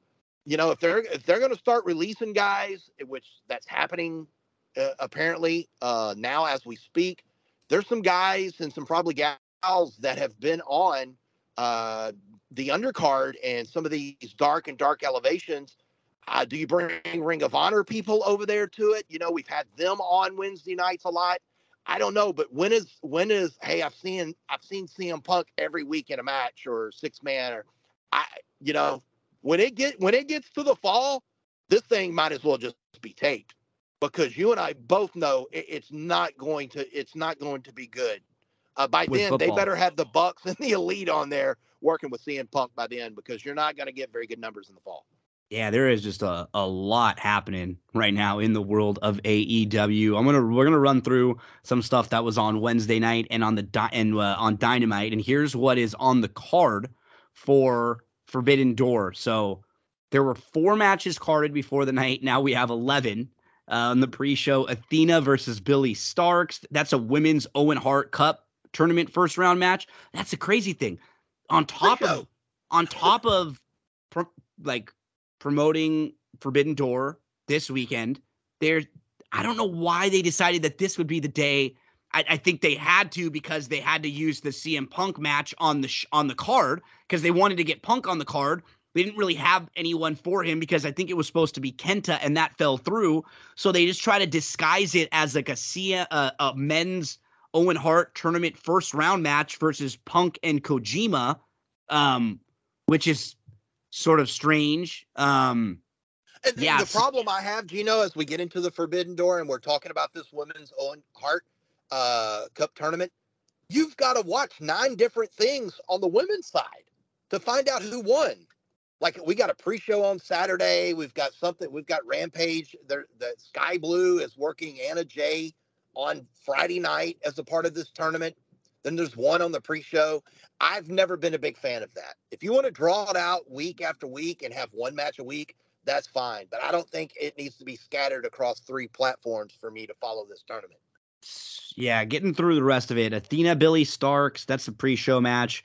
We have uh, Lay Suzuki gods, Chris Jericho, Sammy Guevara, and Minoru Suzuki are going to be versus Sting, Darby Allin, and they're going to have a special guest um, that they will announce on Saturday on Collision. Who- it- it- A eh, eh. lot to follow too. You know what I mean? Eh, like we're following. Who, who is that going to be?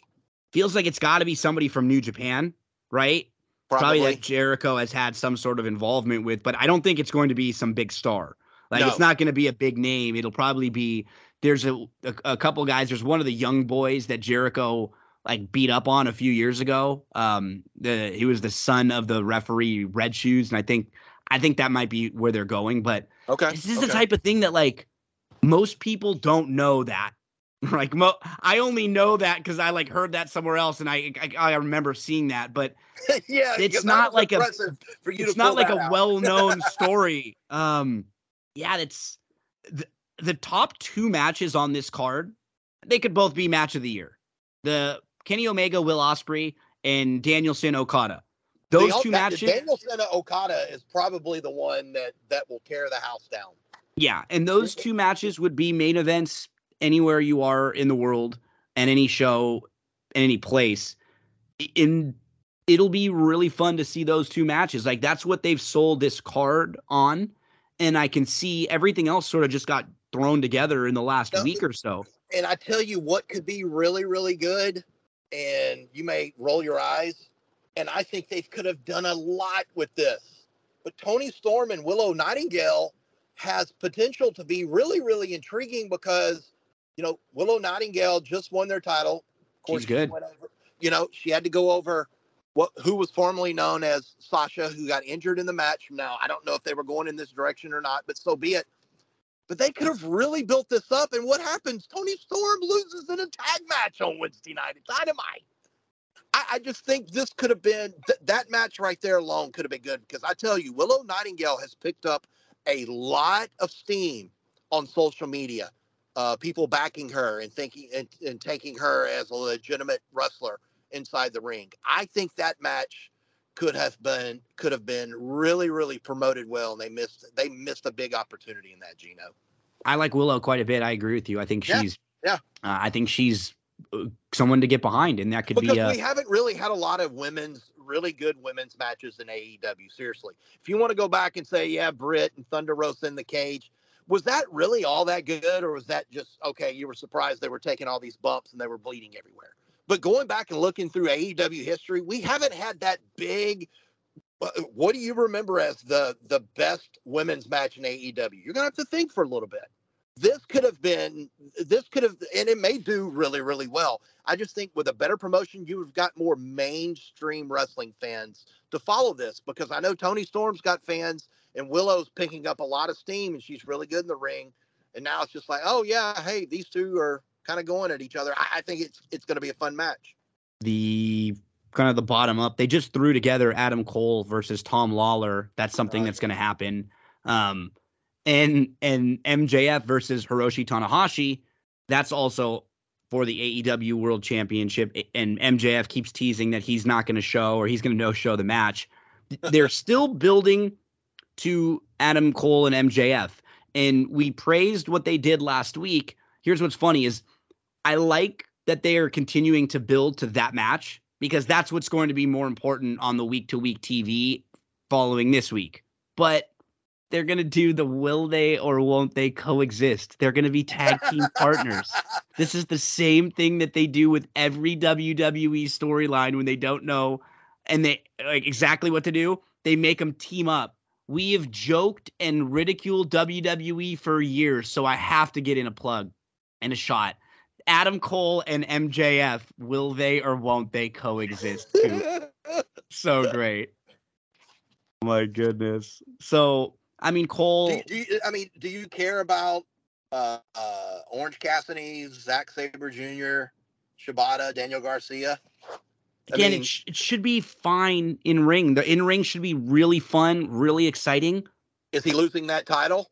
I don't think so, and I don't think I care. I think He lost in a tag match on Wednesday, which you take the momentum out of there. I, I, I I know. just, that was it was bad booking, but takes the steam from him. You've does. got the Blackpool Combat Club, Moxley, Wheeler Yuta, Claudio, Takeshita. They have Umino on their side. See, this is where things just get too confusing. right? because you have to have people from AEW and New Japan on both sides, so you get some random representatives here. Now on the elite side, they have Hangman, the Young Bucks, Kingston, and Ishii.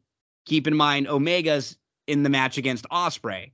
So I don't know. I mean, you know, you have Eddie Kingston coming out, cutting promo, talking about how he doesn't like the Young Bucks or trust the Young Bucks. he looks I- terrible too. By the way, I I'm gonna sorry. say I didn't think he.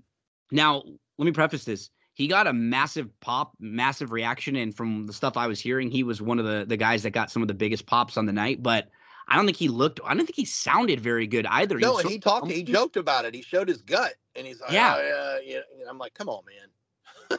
Yeah, I think he was sort of bumbling and and, and kind of jumbling through some of the things that he uh, had said.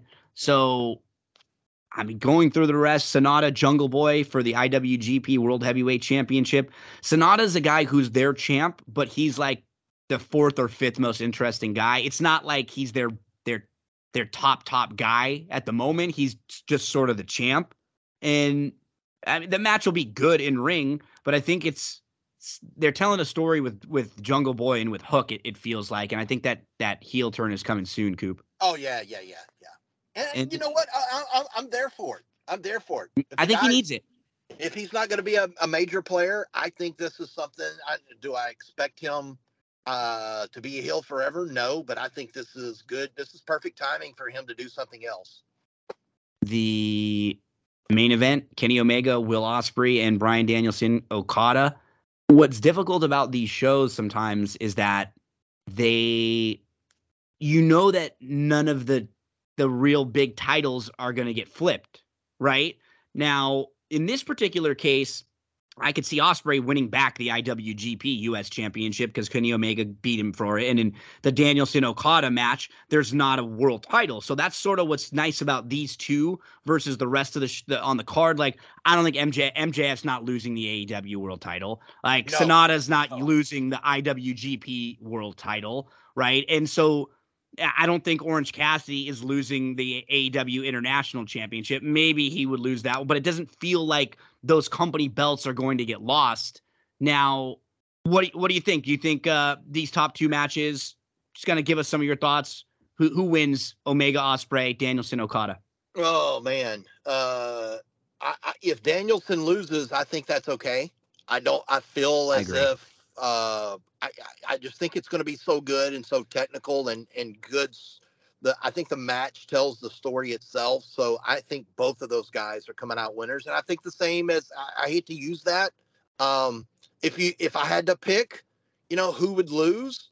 Um, you know, maybe Danielson and both Omega go over, but I I, I have a feeling uh, Danielson probably wins and Omega can take a loss here. You know, but either one of them, I think the matches are going to be so good and they tell their own story. I don't think it hurts either one of them at, at all. That's how good the match is going to be. Big weekend. Friday night Rampage, Saturday night Collision, Sunday night Forbidden Door, and just much, much more coming from AEW. We'll be here talking about it each and every week. I think we got through, you know, that's the uh, the 11 on the card as we shift on over to WWE. And wow, talk about the storytelling uh, on this side with the Usos, with everything Ooh, going man. on. And now we have set coming off of SmackDown last week, Koopaloop. We have set, uh, what are they calling it? The Bloodline. Did you see what it's named? We're getting the Usos versus Roman and Solo, and we had another swerve, incredible acting, Golly, man. emotions. I'm just so impressed with, you know, wrestling comedy and wrestling storylines. Sometimes they can be like soap opera e right? The acting usually isn't good. It's just they tell us a few things, wink, wink, we play along.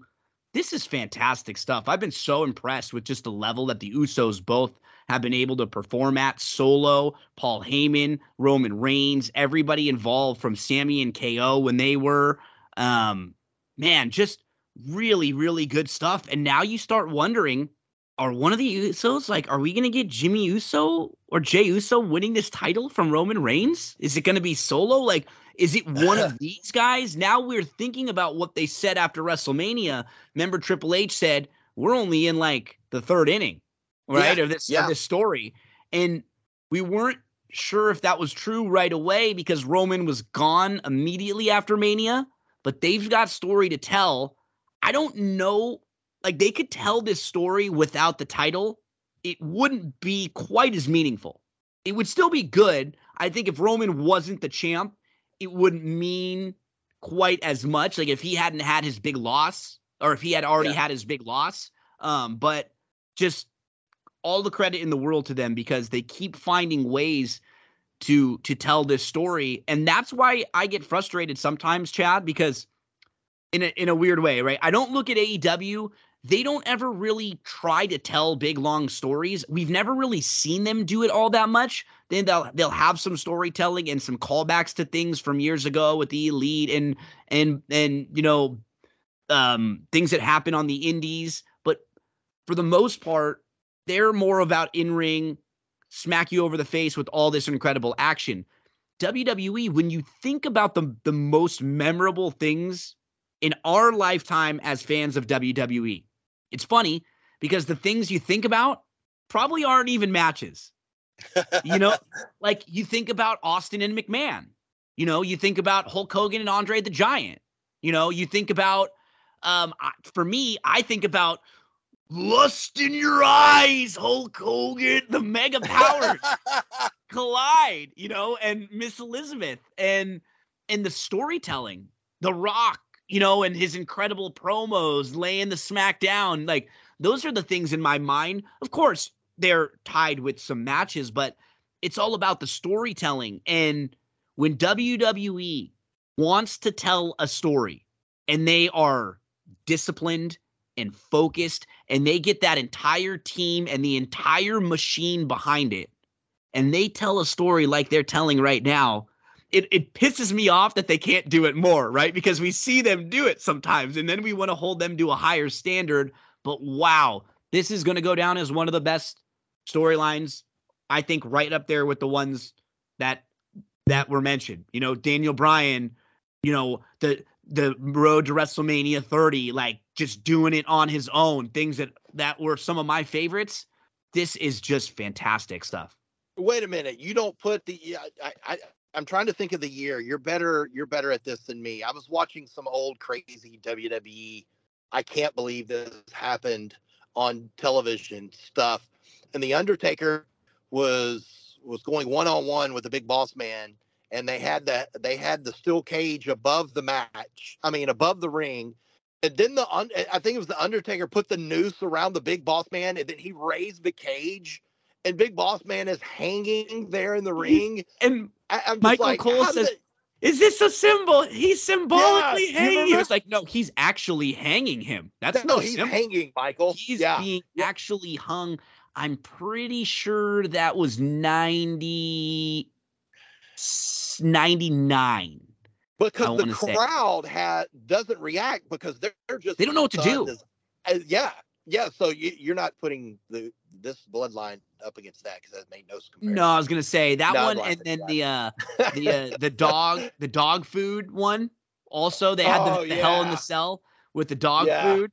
Yeah, yeah, that was. Uh, oh, brutal. Yeah, that was 1999 oh, WrestleMania 99, where you had oh. Undertaker beating Bossman in the Hell in the Cell right That's before. It, yeah.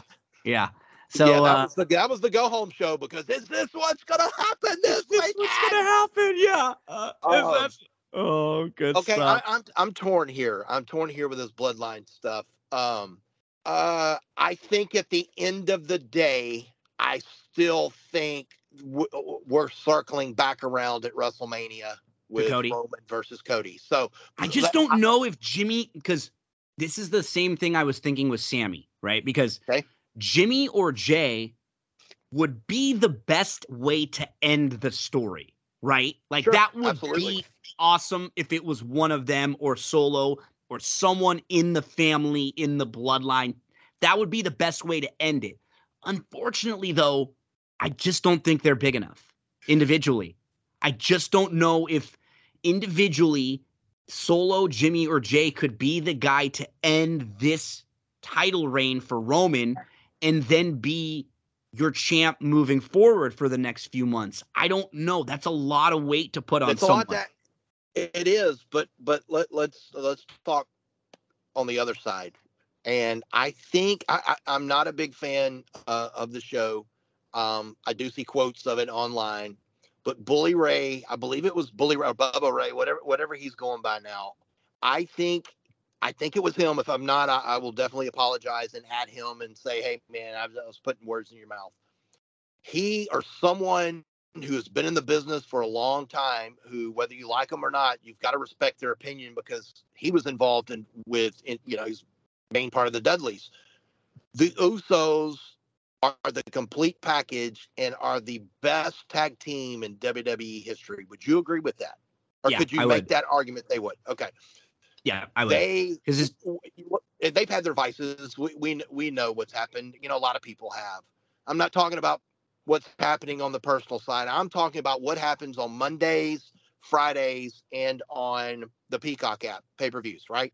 what we saw on Friday night was just you don't know what what some of these wrestlers are capable of.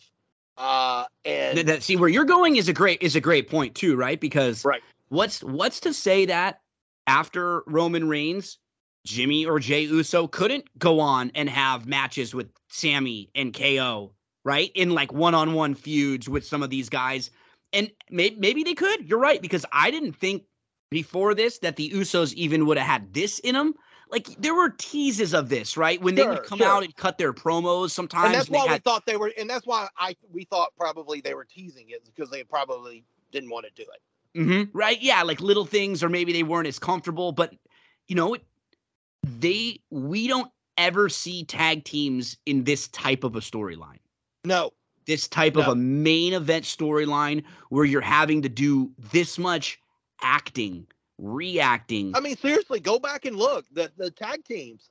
I, I mean, do you ever remember this situation? No. It, look, there's some great tag series and matches, the greatest of all time to be involved. And man, you know, there was some good loser leave town, rock and roll express. Yeah, and in- in the midnight. ter- and if the rock and roll territories, win, yeah, you got the and Road Warriors involved in stuff here and there, yeah, right? it- You get Cornette for five minutes after the match if you win. That that that's in ring stuff. But this is not the first time they've done this. Remember, over the last couple of weeks, they've been doing things. I mean, we've had not one or two super kicks, and you see tears in their eyes when they do this. Just This this this this doesn't come overnight, man. No, what- man, this what they're doing is really really special. Really special. just incredible stuff. And they're as good as you will find in ring. And now they've raised their outside of the ring work to a whole nother level. Shout out to the Usos. They have been incredible. And uh, yeah, SmackDown was all about them again. And now we're going to see that match with the Usos against Roman and Solo. That will be an absolute blast. We had a tag team gauntlet match. I got to say, I hated this. I hate this reminded me of the old Survivor series when you'd have, you know, everybody would need to get eliminated, and then all of a sudden, for some reason, a clothesline pins somebody, right? Like just because they got to get everybody eliminated. It's like what? This is nothing. You never see teams lose like this or people lose like this. And this gauntlet match, like I just didn't like the Street Profits losing pretty quickly. Um, I didn't. That sort of bothered me. I thought, you know, you got rid of Gallows and Anderson kind of quickly. I just felt like they went through a lot of their tag division that they could have, you know, built up a little bit. Poor Hit Row. Oh, Yikes. dude. They're just- this is the, that must be a rib or It something. is. They just It get, is. They get no bones. They get no bones thrown. None.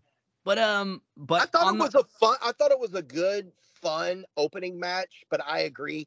Um, Like, the like- talent Do you have. They shouldn't be losing in certain certain ways. You're going to beat somebody. You know, beat somebody. Right. it was it was fun, and they've done a good job with the gauntlet matches before. I just thought it was too the timing of it was too quick. The way they went through it, the right team comes out on top though, pretty deadly. Sure, I think they're the team that you wanna to build the most, and so they're they're gonna have a match with Sammy and with Uh, KO. And look, let me tell you something. It, it people may may not be seeing it now, but I think this pretty deadly team is is, and I hate to use the pun, but I think they're going to be pretty special. they're stars. I like them in NXT. I, I look, I'm a mark for t- for good tag teams. I, I grew up, as I mentioned, the Rock and Roll Express, Midnight Express, Freebirds, the Von Erichs, Road Warriors, whatever you want to call them, Legion of Doom. I, I'm just a sucker for you know the Fantastics, uh, the Rock. I, I've just been a sucker for good tag teams. And when they came to NXT, when they came over to NXT, I thought, okay, I, I can get behind these guys. And I was a little concerned when they got drafted, but I think they're building something here. I'm not saying they're going to beat Sammy and KO, but they're going to be here for a while and they're going to be really fun to follow. And they have they'll have even more to do on the main roster because of how good they are on the mic and how funny Oh, they the are. Like Flair about them, the flair about them is really, really good.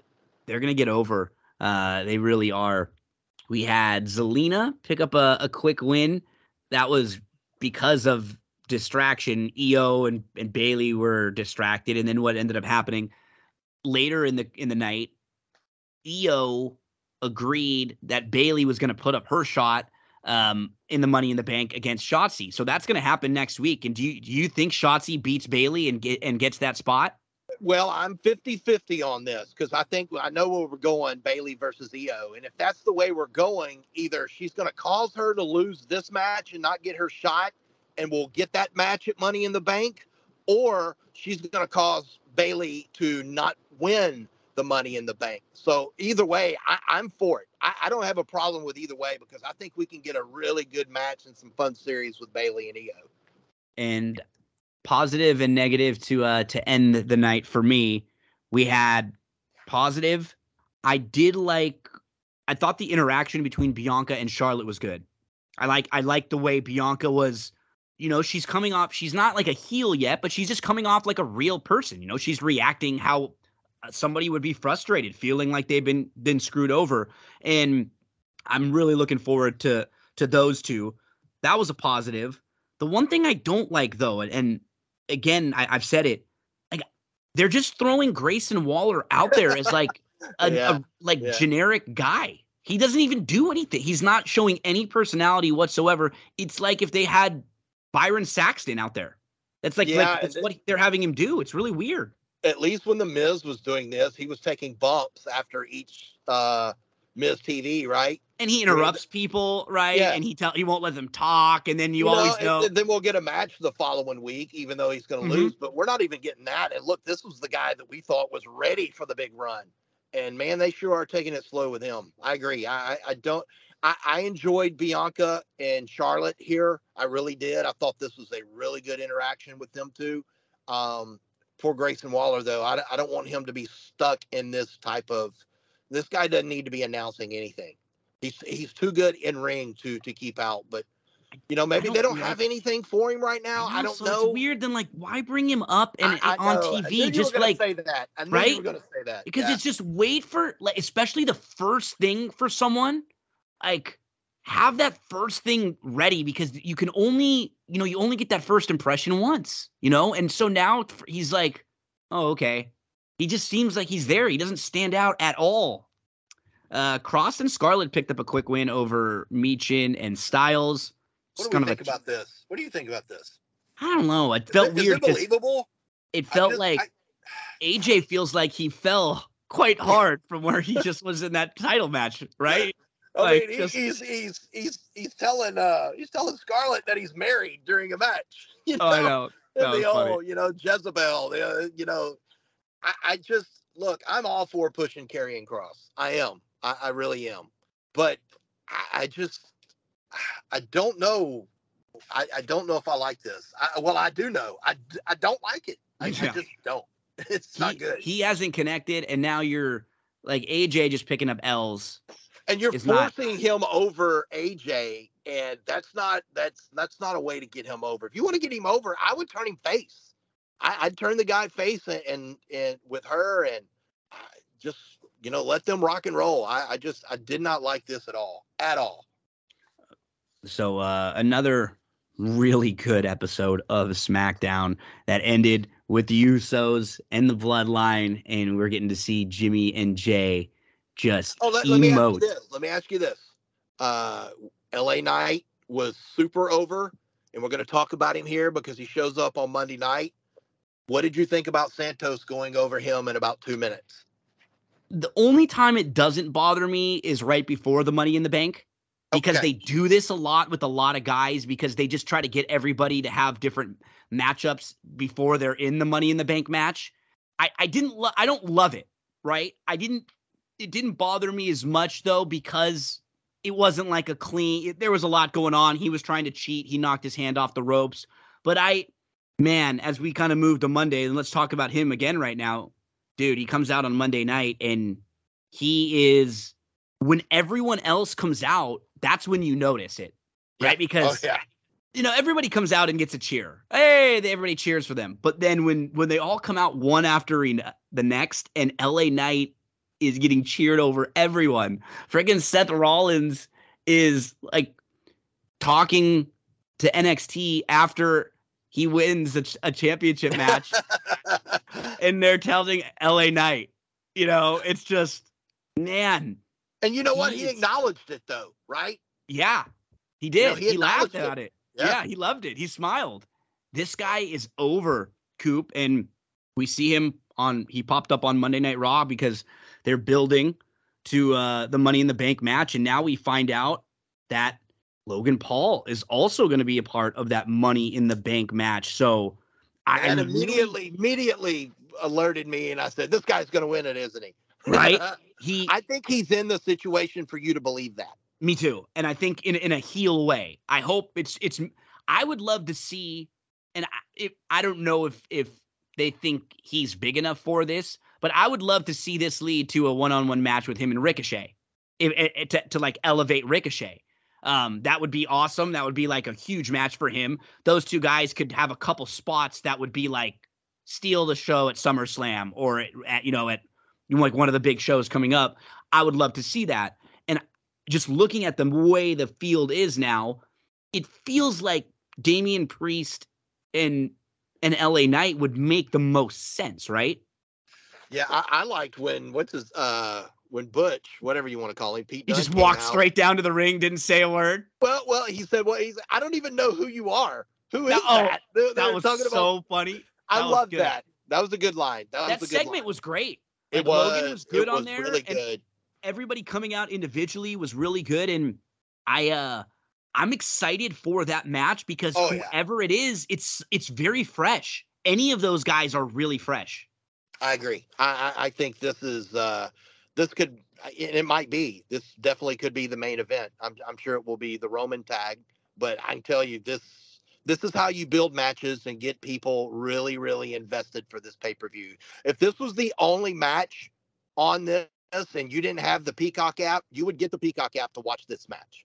Absolutely. It's solid. I mean, you can make a case for everyone, and we will when we get closer, right? I, I, I just, I mean, there's several different ways you could go with this. we were we weren't sure what they were going to do with Seth Rollins because we knew that Seth had announced an open challenge on Monday. Tuesday he was defending the title against Bron Breakker, and then he's got Finn Balor coming up. I I will say, I don't I still don't think Finn Balor is beating Seth Rollins or anything. But in the last one week, just since a week a week and a half ago on Monday, when Finn was standing in the ring with Seth and he couldn't talk because everybody was doing oh. Since then, they've made Finn look credible, I think, by the post-match attack, the pre-match attack, showing up at NXT. I think that has helped put more into this feud and make it seem like an actual big match for a world title. I still don't think he's going to win, but again, I think they've done a pretty good job with Finn about as best as they could in the last week or so. Yeah, and you and I both talked uh, last week how we thought Seth and Bron uh, on NXT would be, and I, either you or I, I can't remember, but we, it was brought up that we thought Finn would be involved, and he did, and I think it was, I think it was a good choice. He was involved with Makes it on sense. Raw, and it and it really makes Finn look strong because they're going to put on a hell of a match. They are. And this was a big part of Raw. And then on uh, NXT, we'll just kind of briefly touch on NXT when we finish up with Raw. But that was that was really good, and I I give them credit because they've made Finn, who felt really cold about a week and a half or two ago, feel like he has an outside chance here, and maybe at the very least a chance to soften up Seth, so someone can come and cash that money in the bank in. I could very I could see that happening. Seth gets a win after Finn is mad. He beats him up. JD McDonagh comes out there. They're both beating up Seth. And then, you know, here comes whoever wins the money in the bank to cash it in. That's always what's fun about money in the bank is the way that they lay out the matches.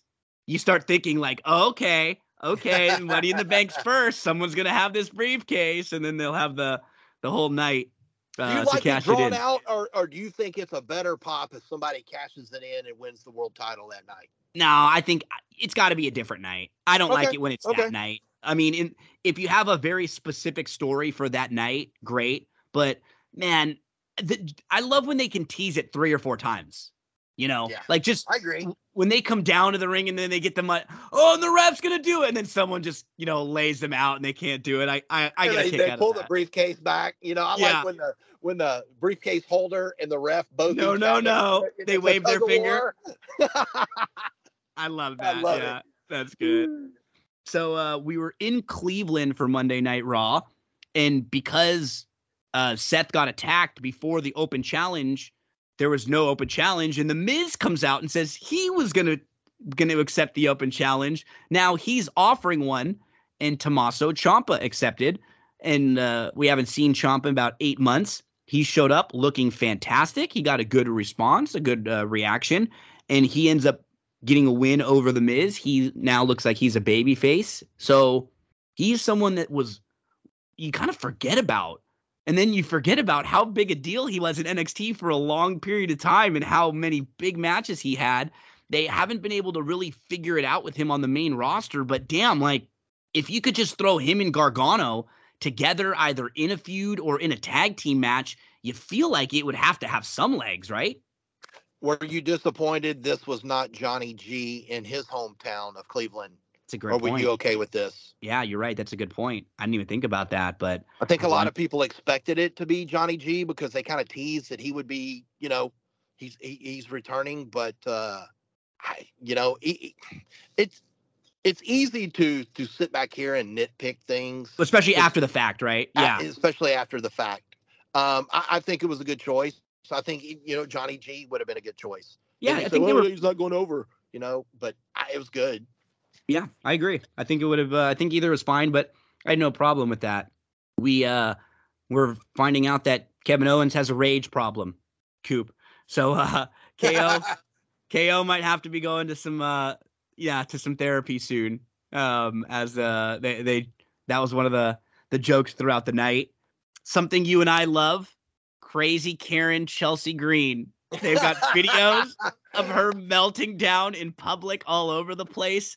This is a great way to keep her character going. This is stuff she can do all throughout the week and stuff on social media. Man, I thought this was great. They got her what in traffic getting out of the car. She's going in the drive-through at places where they got her food wrong. This was so good. So good.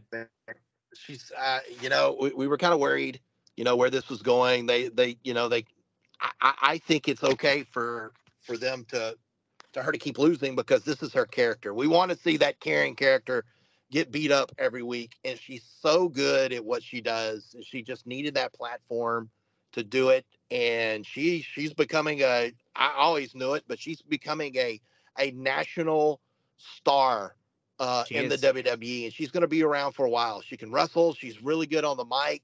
She's, you know, it's just some of the things they do. I'm really, really glad that they show because, uh, you know, some of the things that they do on social media, you don't hear about it on And they're WWE great. television. and they're great sometimes like the the videos the post-match stuff this was good and it was it's good chance and carter get a chance to pick up a win for them and and while losing chelsea gets more over with her character you have uh Indus Sher pick up a just a squash so they're looking like they're setting them up for uh you know maybe a sammy and ko match at, at some point soon um WWE is going to India in September, I believe.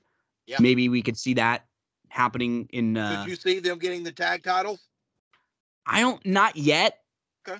But but talk back to me. I'm not. I'm I'm not saying no for sure. I'm I'm still in the middle. Like WWE has done this plenty of times where they put some big guys together and then they just have them beat somebody, right? And then you're like, oh crap, they just, you know, we, we've seen this happen.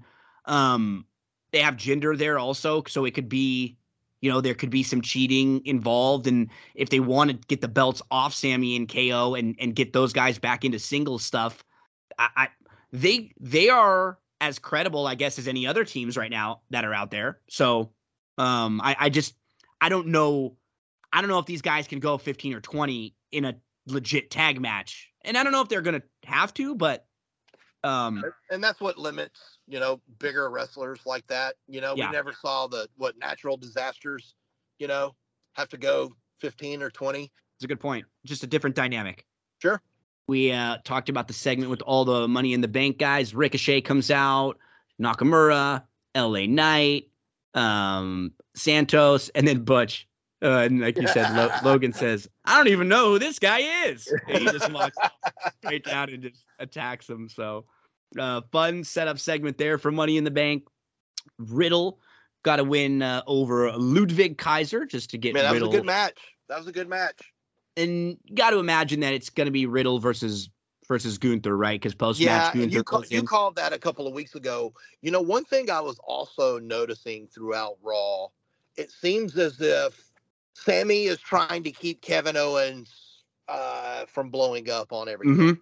right? And I, I think this is uh, we're we're kind of setting the tone that Kevin's going to be the hothead here, and uh, something will eventually happen here between these two, or something happens, and Kevin's going to explode, and I think that's how we'll get Kevin Kevin and Sammy, but these two tell a great story all the time. But I just thought it was neat to see the see them in a lot of segments on Raw, and Kevin is constantly having being told to settle down. He don't like Riddle, you know, he don't like doing this.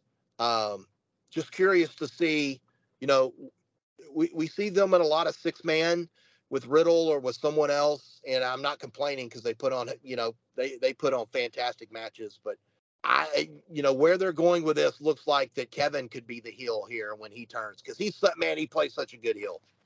Uh, quick match: uh, Erik and Ivar, the Viking Raiders, pick up a win over Gable and Otis.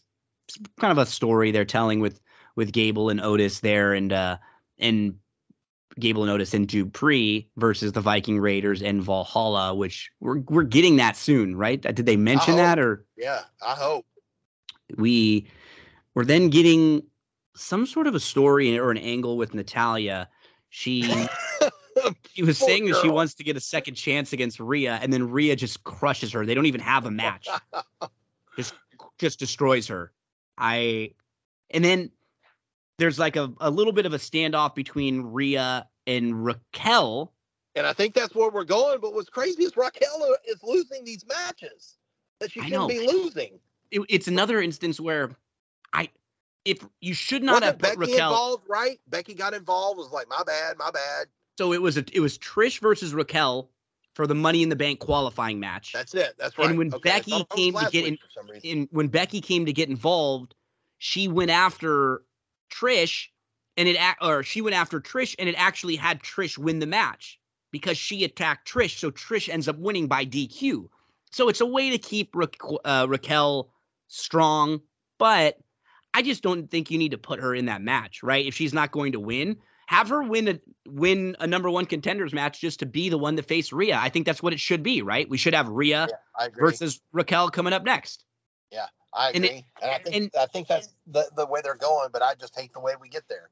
and it, it shouldn't be Raquel winning. It should be Rhea winning. But Raquel should look good in this match. She should look strong. She should look like a baby face that maybe could beat Rhea, but Rhea maybe has to cheat or do something a little dastardly to get by her. There shouldn't be many that that sort of are on the level with Rhea, but I think Raquel is someone that you do want to keep strong for the future because she feels like one of these newer call ups that I don't think she's been damaged much yet. Like I think she still has some some good upside there.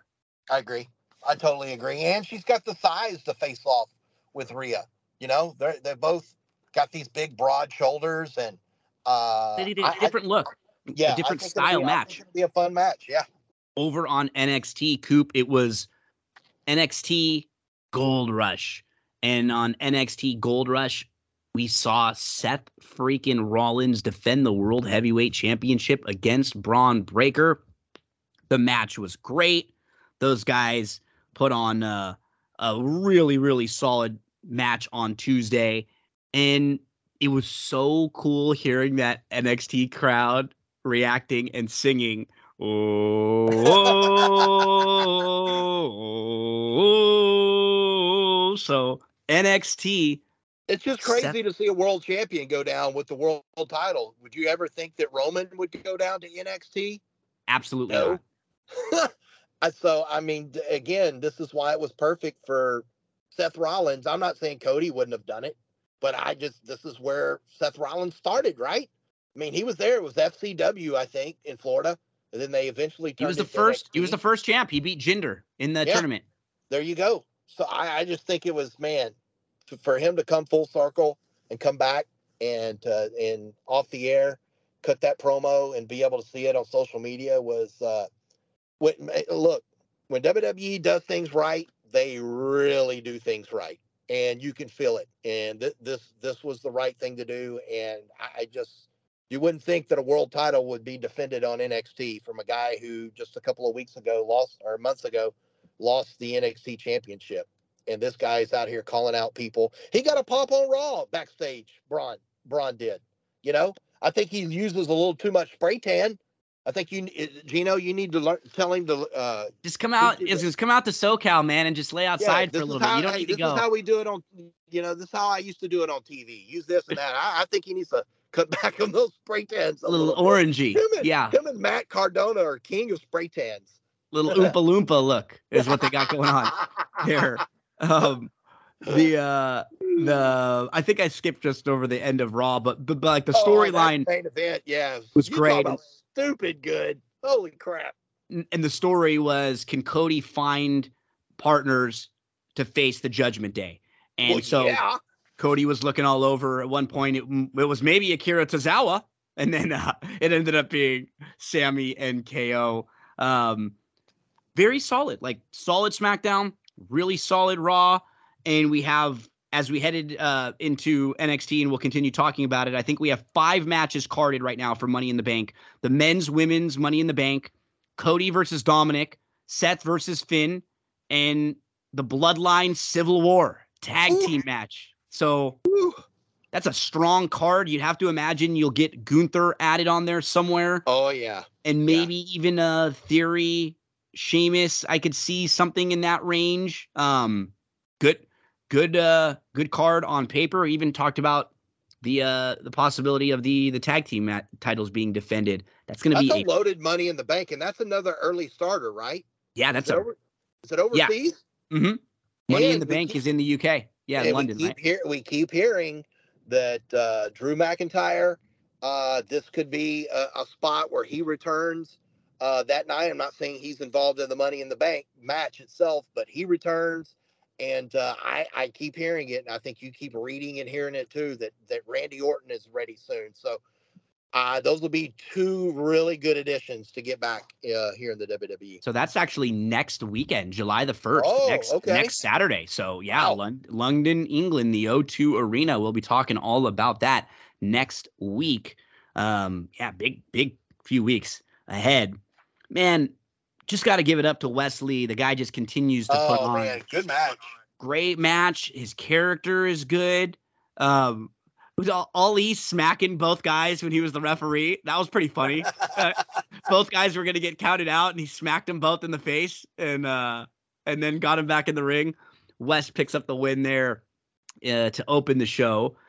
We, uh, I don't, I don't really love where they've gone recently uh, with Gigi. I didn't, I like the, I like the the fact that they're trying something with her. She just feels like she's cooled off a little bit from where she was a few weeks ago.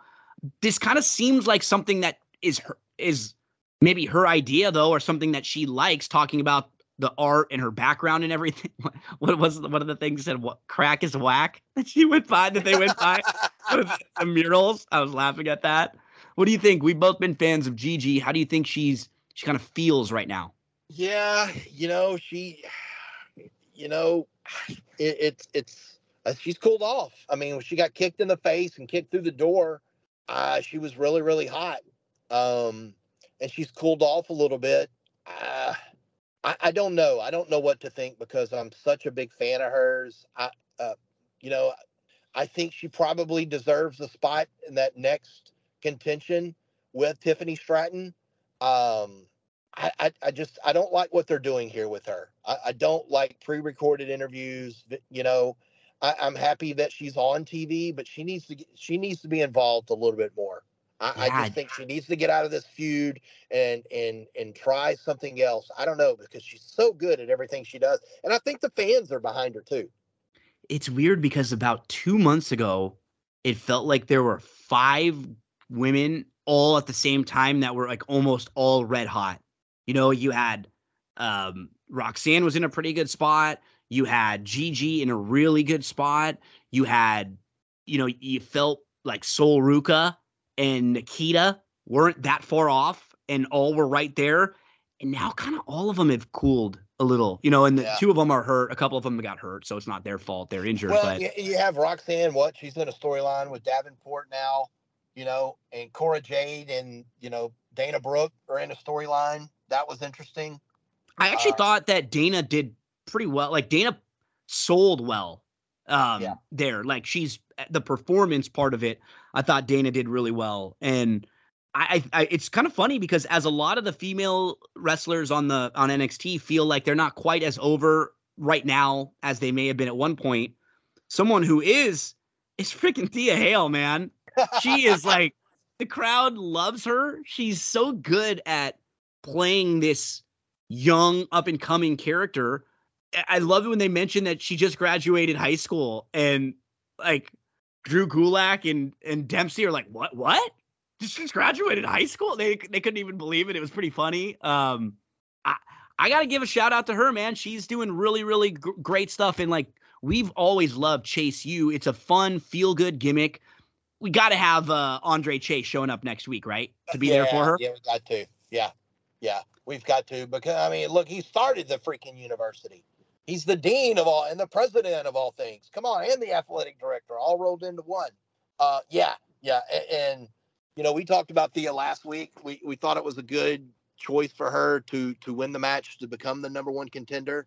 Um, and it's somebody you can get behind in the match with Tiffany Stratton. You know, and Stratton, you can like you can just tell with her, she's got some. She's just so young too, right? Yeah, Like yeah. for as incredible that she as she is, she has some some weak spots. I think we're finding out one of the things that they they at least think is a weak spot with her is uh, cutting live promos.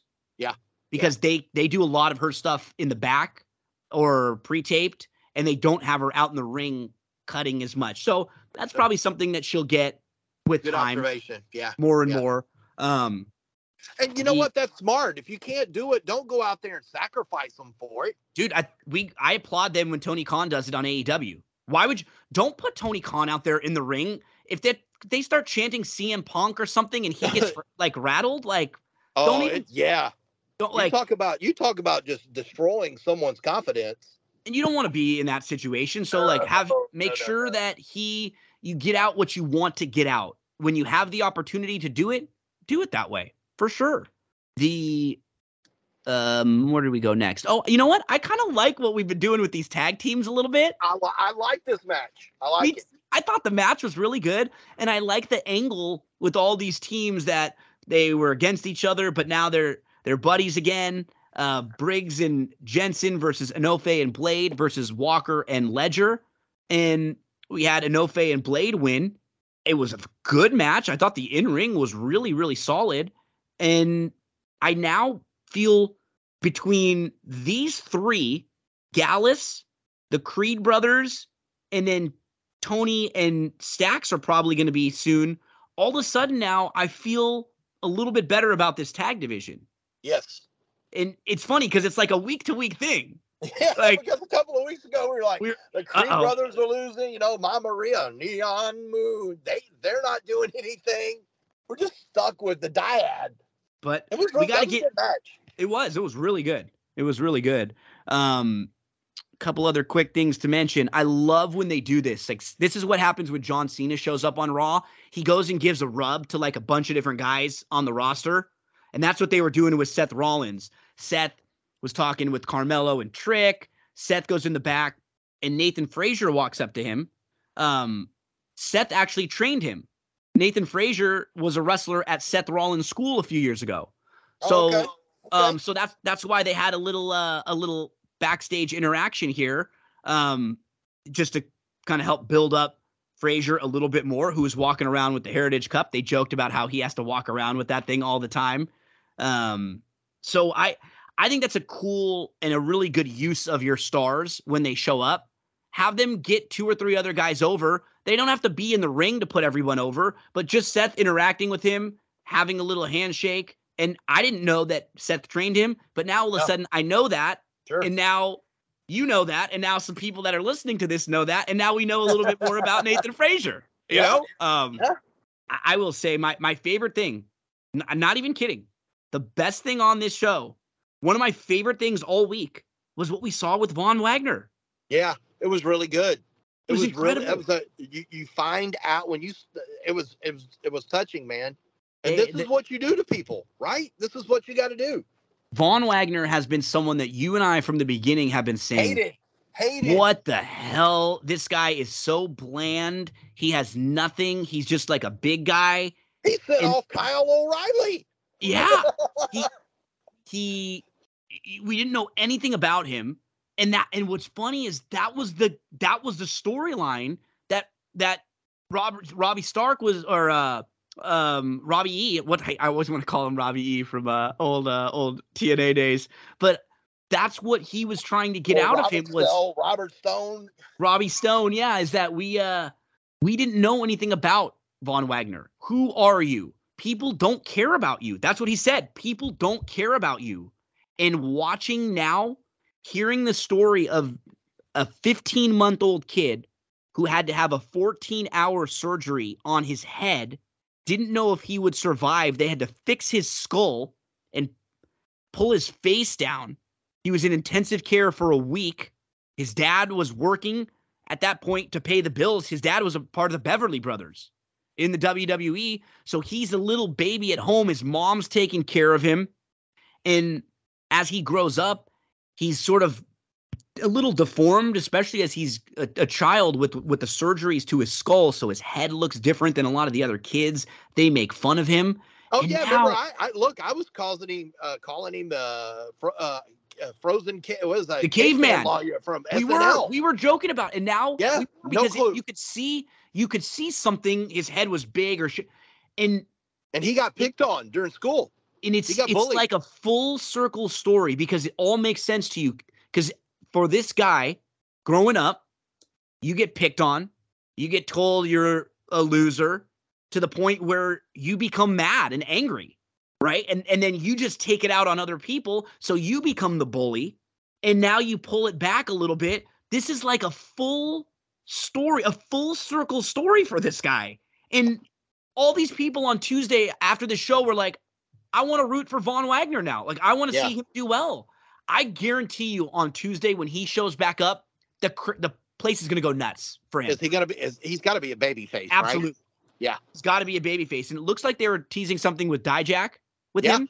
Yeah. And the the thing about him now, what they've been doing is they've been having him stand like step in when people are picking on um on uh on Robert Stone.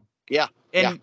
so that's a that's a great way to get people behind you. How, how many how many guys through the years, Chad, did babyface turns because they ran in to save somebody?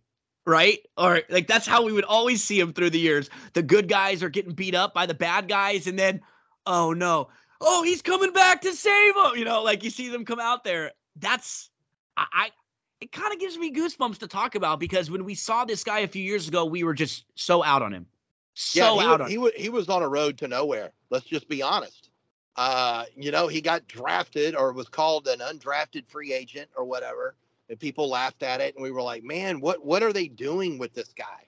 You know, he was the guy that buried Kyle O'Reilly to AEW in his last match.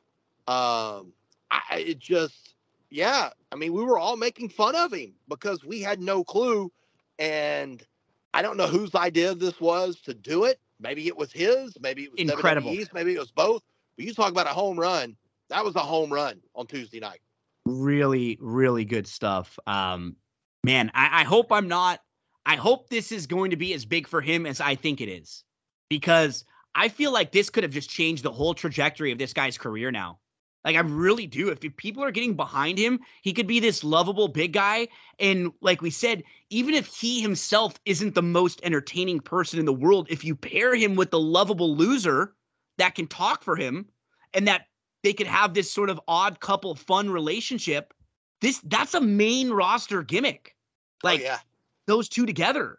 Uh, I, I'm I, I'm really pumped for Von Wagner, and I will say I thought I thought Corbin cut a really good promo, and I thought Carmelo did too, and their little face to face was very very good. Now all of a sudden I'm a lot more interested in this than I was seeing these two guys a few weeks ago. I legitimately think Corbin could win this thing. I- Yeah, I, I do really too. do. I do too, especially with him losing in a squash last week on uh was that SmackDown or was that Raw? Oh, Raw, right? See, I think, oh, no. I think that's Smack. Was it SmackDown? I think it was SmackDown. Yeah. Uh, yeah, regardless. The Butch. Yeah, especially now. Especially now. And there's nothing wrong with that though. They're not burying anyone eh, burying anyone when you do it. Corbin was in NXT and was like a main eventer in NXT. He just didn't win the title, but he was in a lot of big matches, had a lot of big wins. This guy has been a a like a whether or not he's always been a main eventer on the on the uh, main roster, he's had a lot of TV time. As soon as he's been up, they've always had plans for him. This would not bother me at it- all if he No, won. it- and it felt like Hayes was like kind of the heel here. He was the one making fun of Corbin. You know, he I think he joked about him being cut from the Arizona Cardinals. People, a lot of people don't know that or may forget that Corbin uh, was involved in the NFL. You know, um, he talked about him having you know all this money and all this stuff. So it was a little heel promo, and I kind of you know I'm a Corbin guy anyway. I, I wouldn't mind. I wouldn't mind Corbin winning this title. I actually think it'd be pretty cool. Look, we know Hayes is. Uh, look, him losing the title to Baron Corbin is not going to hurt him at all. Do I expect Corbin to win? No, but I could see it, and I think it would be good for the guy. I think it would help Corbin more to win the title than than Carmelo retaining. I like. I like. I, would like to see Corbin an NXT champion. I completely cool. agree. Then you could even go back to Corbin Dragunov. He beat oh, Dragunov yeah. in a match the yeah. other day. That was pretty good, and you could have you could tell that story there. Um, there's a lot of fun, kind of smaller baby faces that would have good matches with Corbin. The dynamic would be a lot of fun. Like seeing like a Corbin and a Wesley, that would be a blast too. Oh, that would be good. Um, Lash Legend and Jakara Jackson, a new tag team they put together. They just let them pick up a squash. And uh, we have a kidnapping, another kidnapping. Oh, it's our guy Stacks. He threw him in the trunk and he drove off. And he drove off. So uh so I love what they're doing there with Stacks and with Tony D. Next week on NXT Gold Rush, Carmelo Hayes versus Baron Corbin, Tiffany Stratton versus Thea Hale, Gigi Dolan versus Kiana James, Gallus versus Enofe and Malik Blade. In the NXT Heritage Cup match, Nathan Frazier versus Dragon Lee. We then had the main event, Seth versus Bron. It was awesome, really good match. And uh, following that 17 minute match, Balor inner uh, Balor attacks. But I did like that. It, I I thought it was good that it was clean. Yeah, yeah. And that Finn came in after because it wasn't like Seth couldn't get by Bron. He's the guy on the main roster. Seth should beat Bron clean. That doesn't hurt Bron. Like no, no, not at all, not at doesn't all. And I, and I, agree too because that would have made Seth look weak if Finn would have attacked pre-match. I yeah, I, I think so too. I think they they told that story right. Chad, as we finish up before we let you go, I, I feel like the only thing I missed was uh was one thing. But am I going to see you on Raw Underground next week, or what's going on there? Right? oh boy, I'm glad That's... you thought about that. Oh man, Eddy Thorpe, David Kemp, we're getting Raw Underground. Is, I love, is, is Shane McMahon gonna come? Be is he gonna come willing out on a little scooter? Right? Omos with him and Omos. That was so funny. They're watching it on their phones. Raw yeah. Underground. I love so, it. Uh, man, we had a ton to talk about this yeah. week. We have a ton to talk about again next week. So much ground to cover each and every week here on this week in wrestling with Chad Cooper. Thank you so much, buddy. Again, uh, we uh, yeah we even had another show to talk about this week with Collision. Yeah. So yeah. Uh, we'll be talking next week about Forbidden Door. We'll see how Collision's second episode was, and we'll preview Money in the Bank. What do you have coming up this weekend? Any any big fun plans for you? No, a little low, low key action here. I'll, I'll get cranked up again next week uh, with some more concert stuff. Last week I had uh, three or four late nights, uh, so a low key weekend. I, am going to see some Brian McKnight this weekend and One, take some pictures. You're like a dream come true. Is That, that's him, right? That's yeah, it, right? Even if you don't know Brian McKnight, you know him from Beverly Hills 90210, right? Oh he, yeah. That con- he was. I, I don't know if he sang at the prom or someone's wedding, or David and uh and uh, what's her name's wedding. He, he David was on and Donna. yeah, he was on an episode or two uh, or two from uh, 90210. But the dude is uh, a lot of people don't know this. The dude's like six six. Man, he can sing. He puts on a good show. So th- that's what I'm doing. Uh, you know, and just uh, ready for more wrestling here. You know, work. Can't wait till football season. So uh, I'm all in on uh, pro wrestling, Gino. If all things in time. Now that song's gonna be stuck for so long. I love that. I love that. Chad Coop, buddy, you have a great rest of your week, and I'll uh, talk to you next week, man. All right, Gino. Make sure to give Chad a follow at the Chad Cooper on Twitter and on Instagram. Don't go anywhere, folks. Still a lot more to come on this episode of That's What G Said.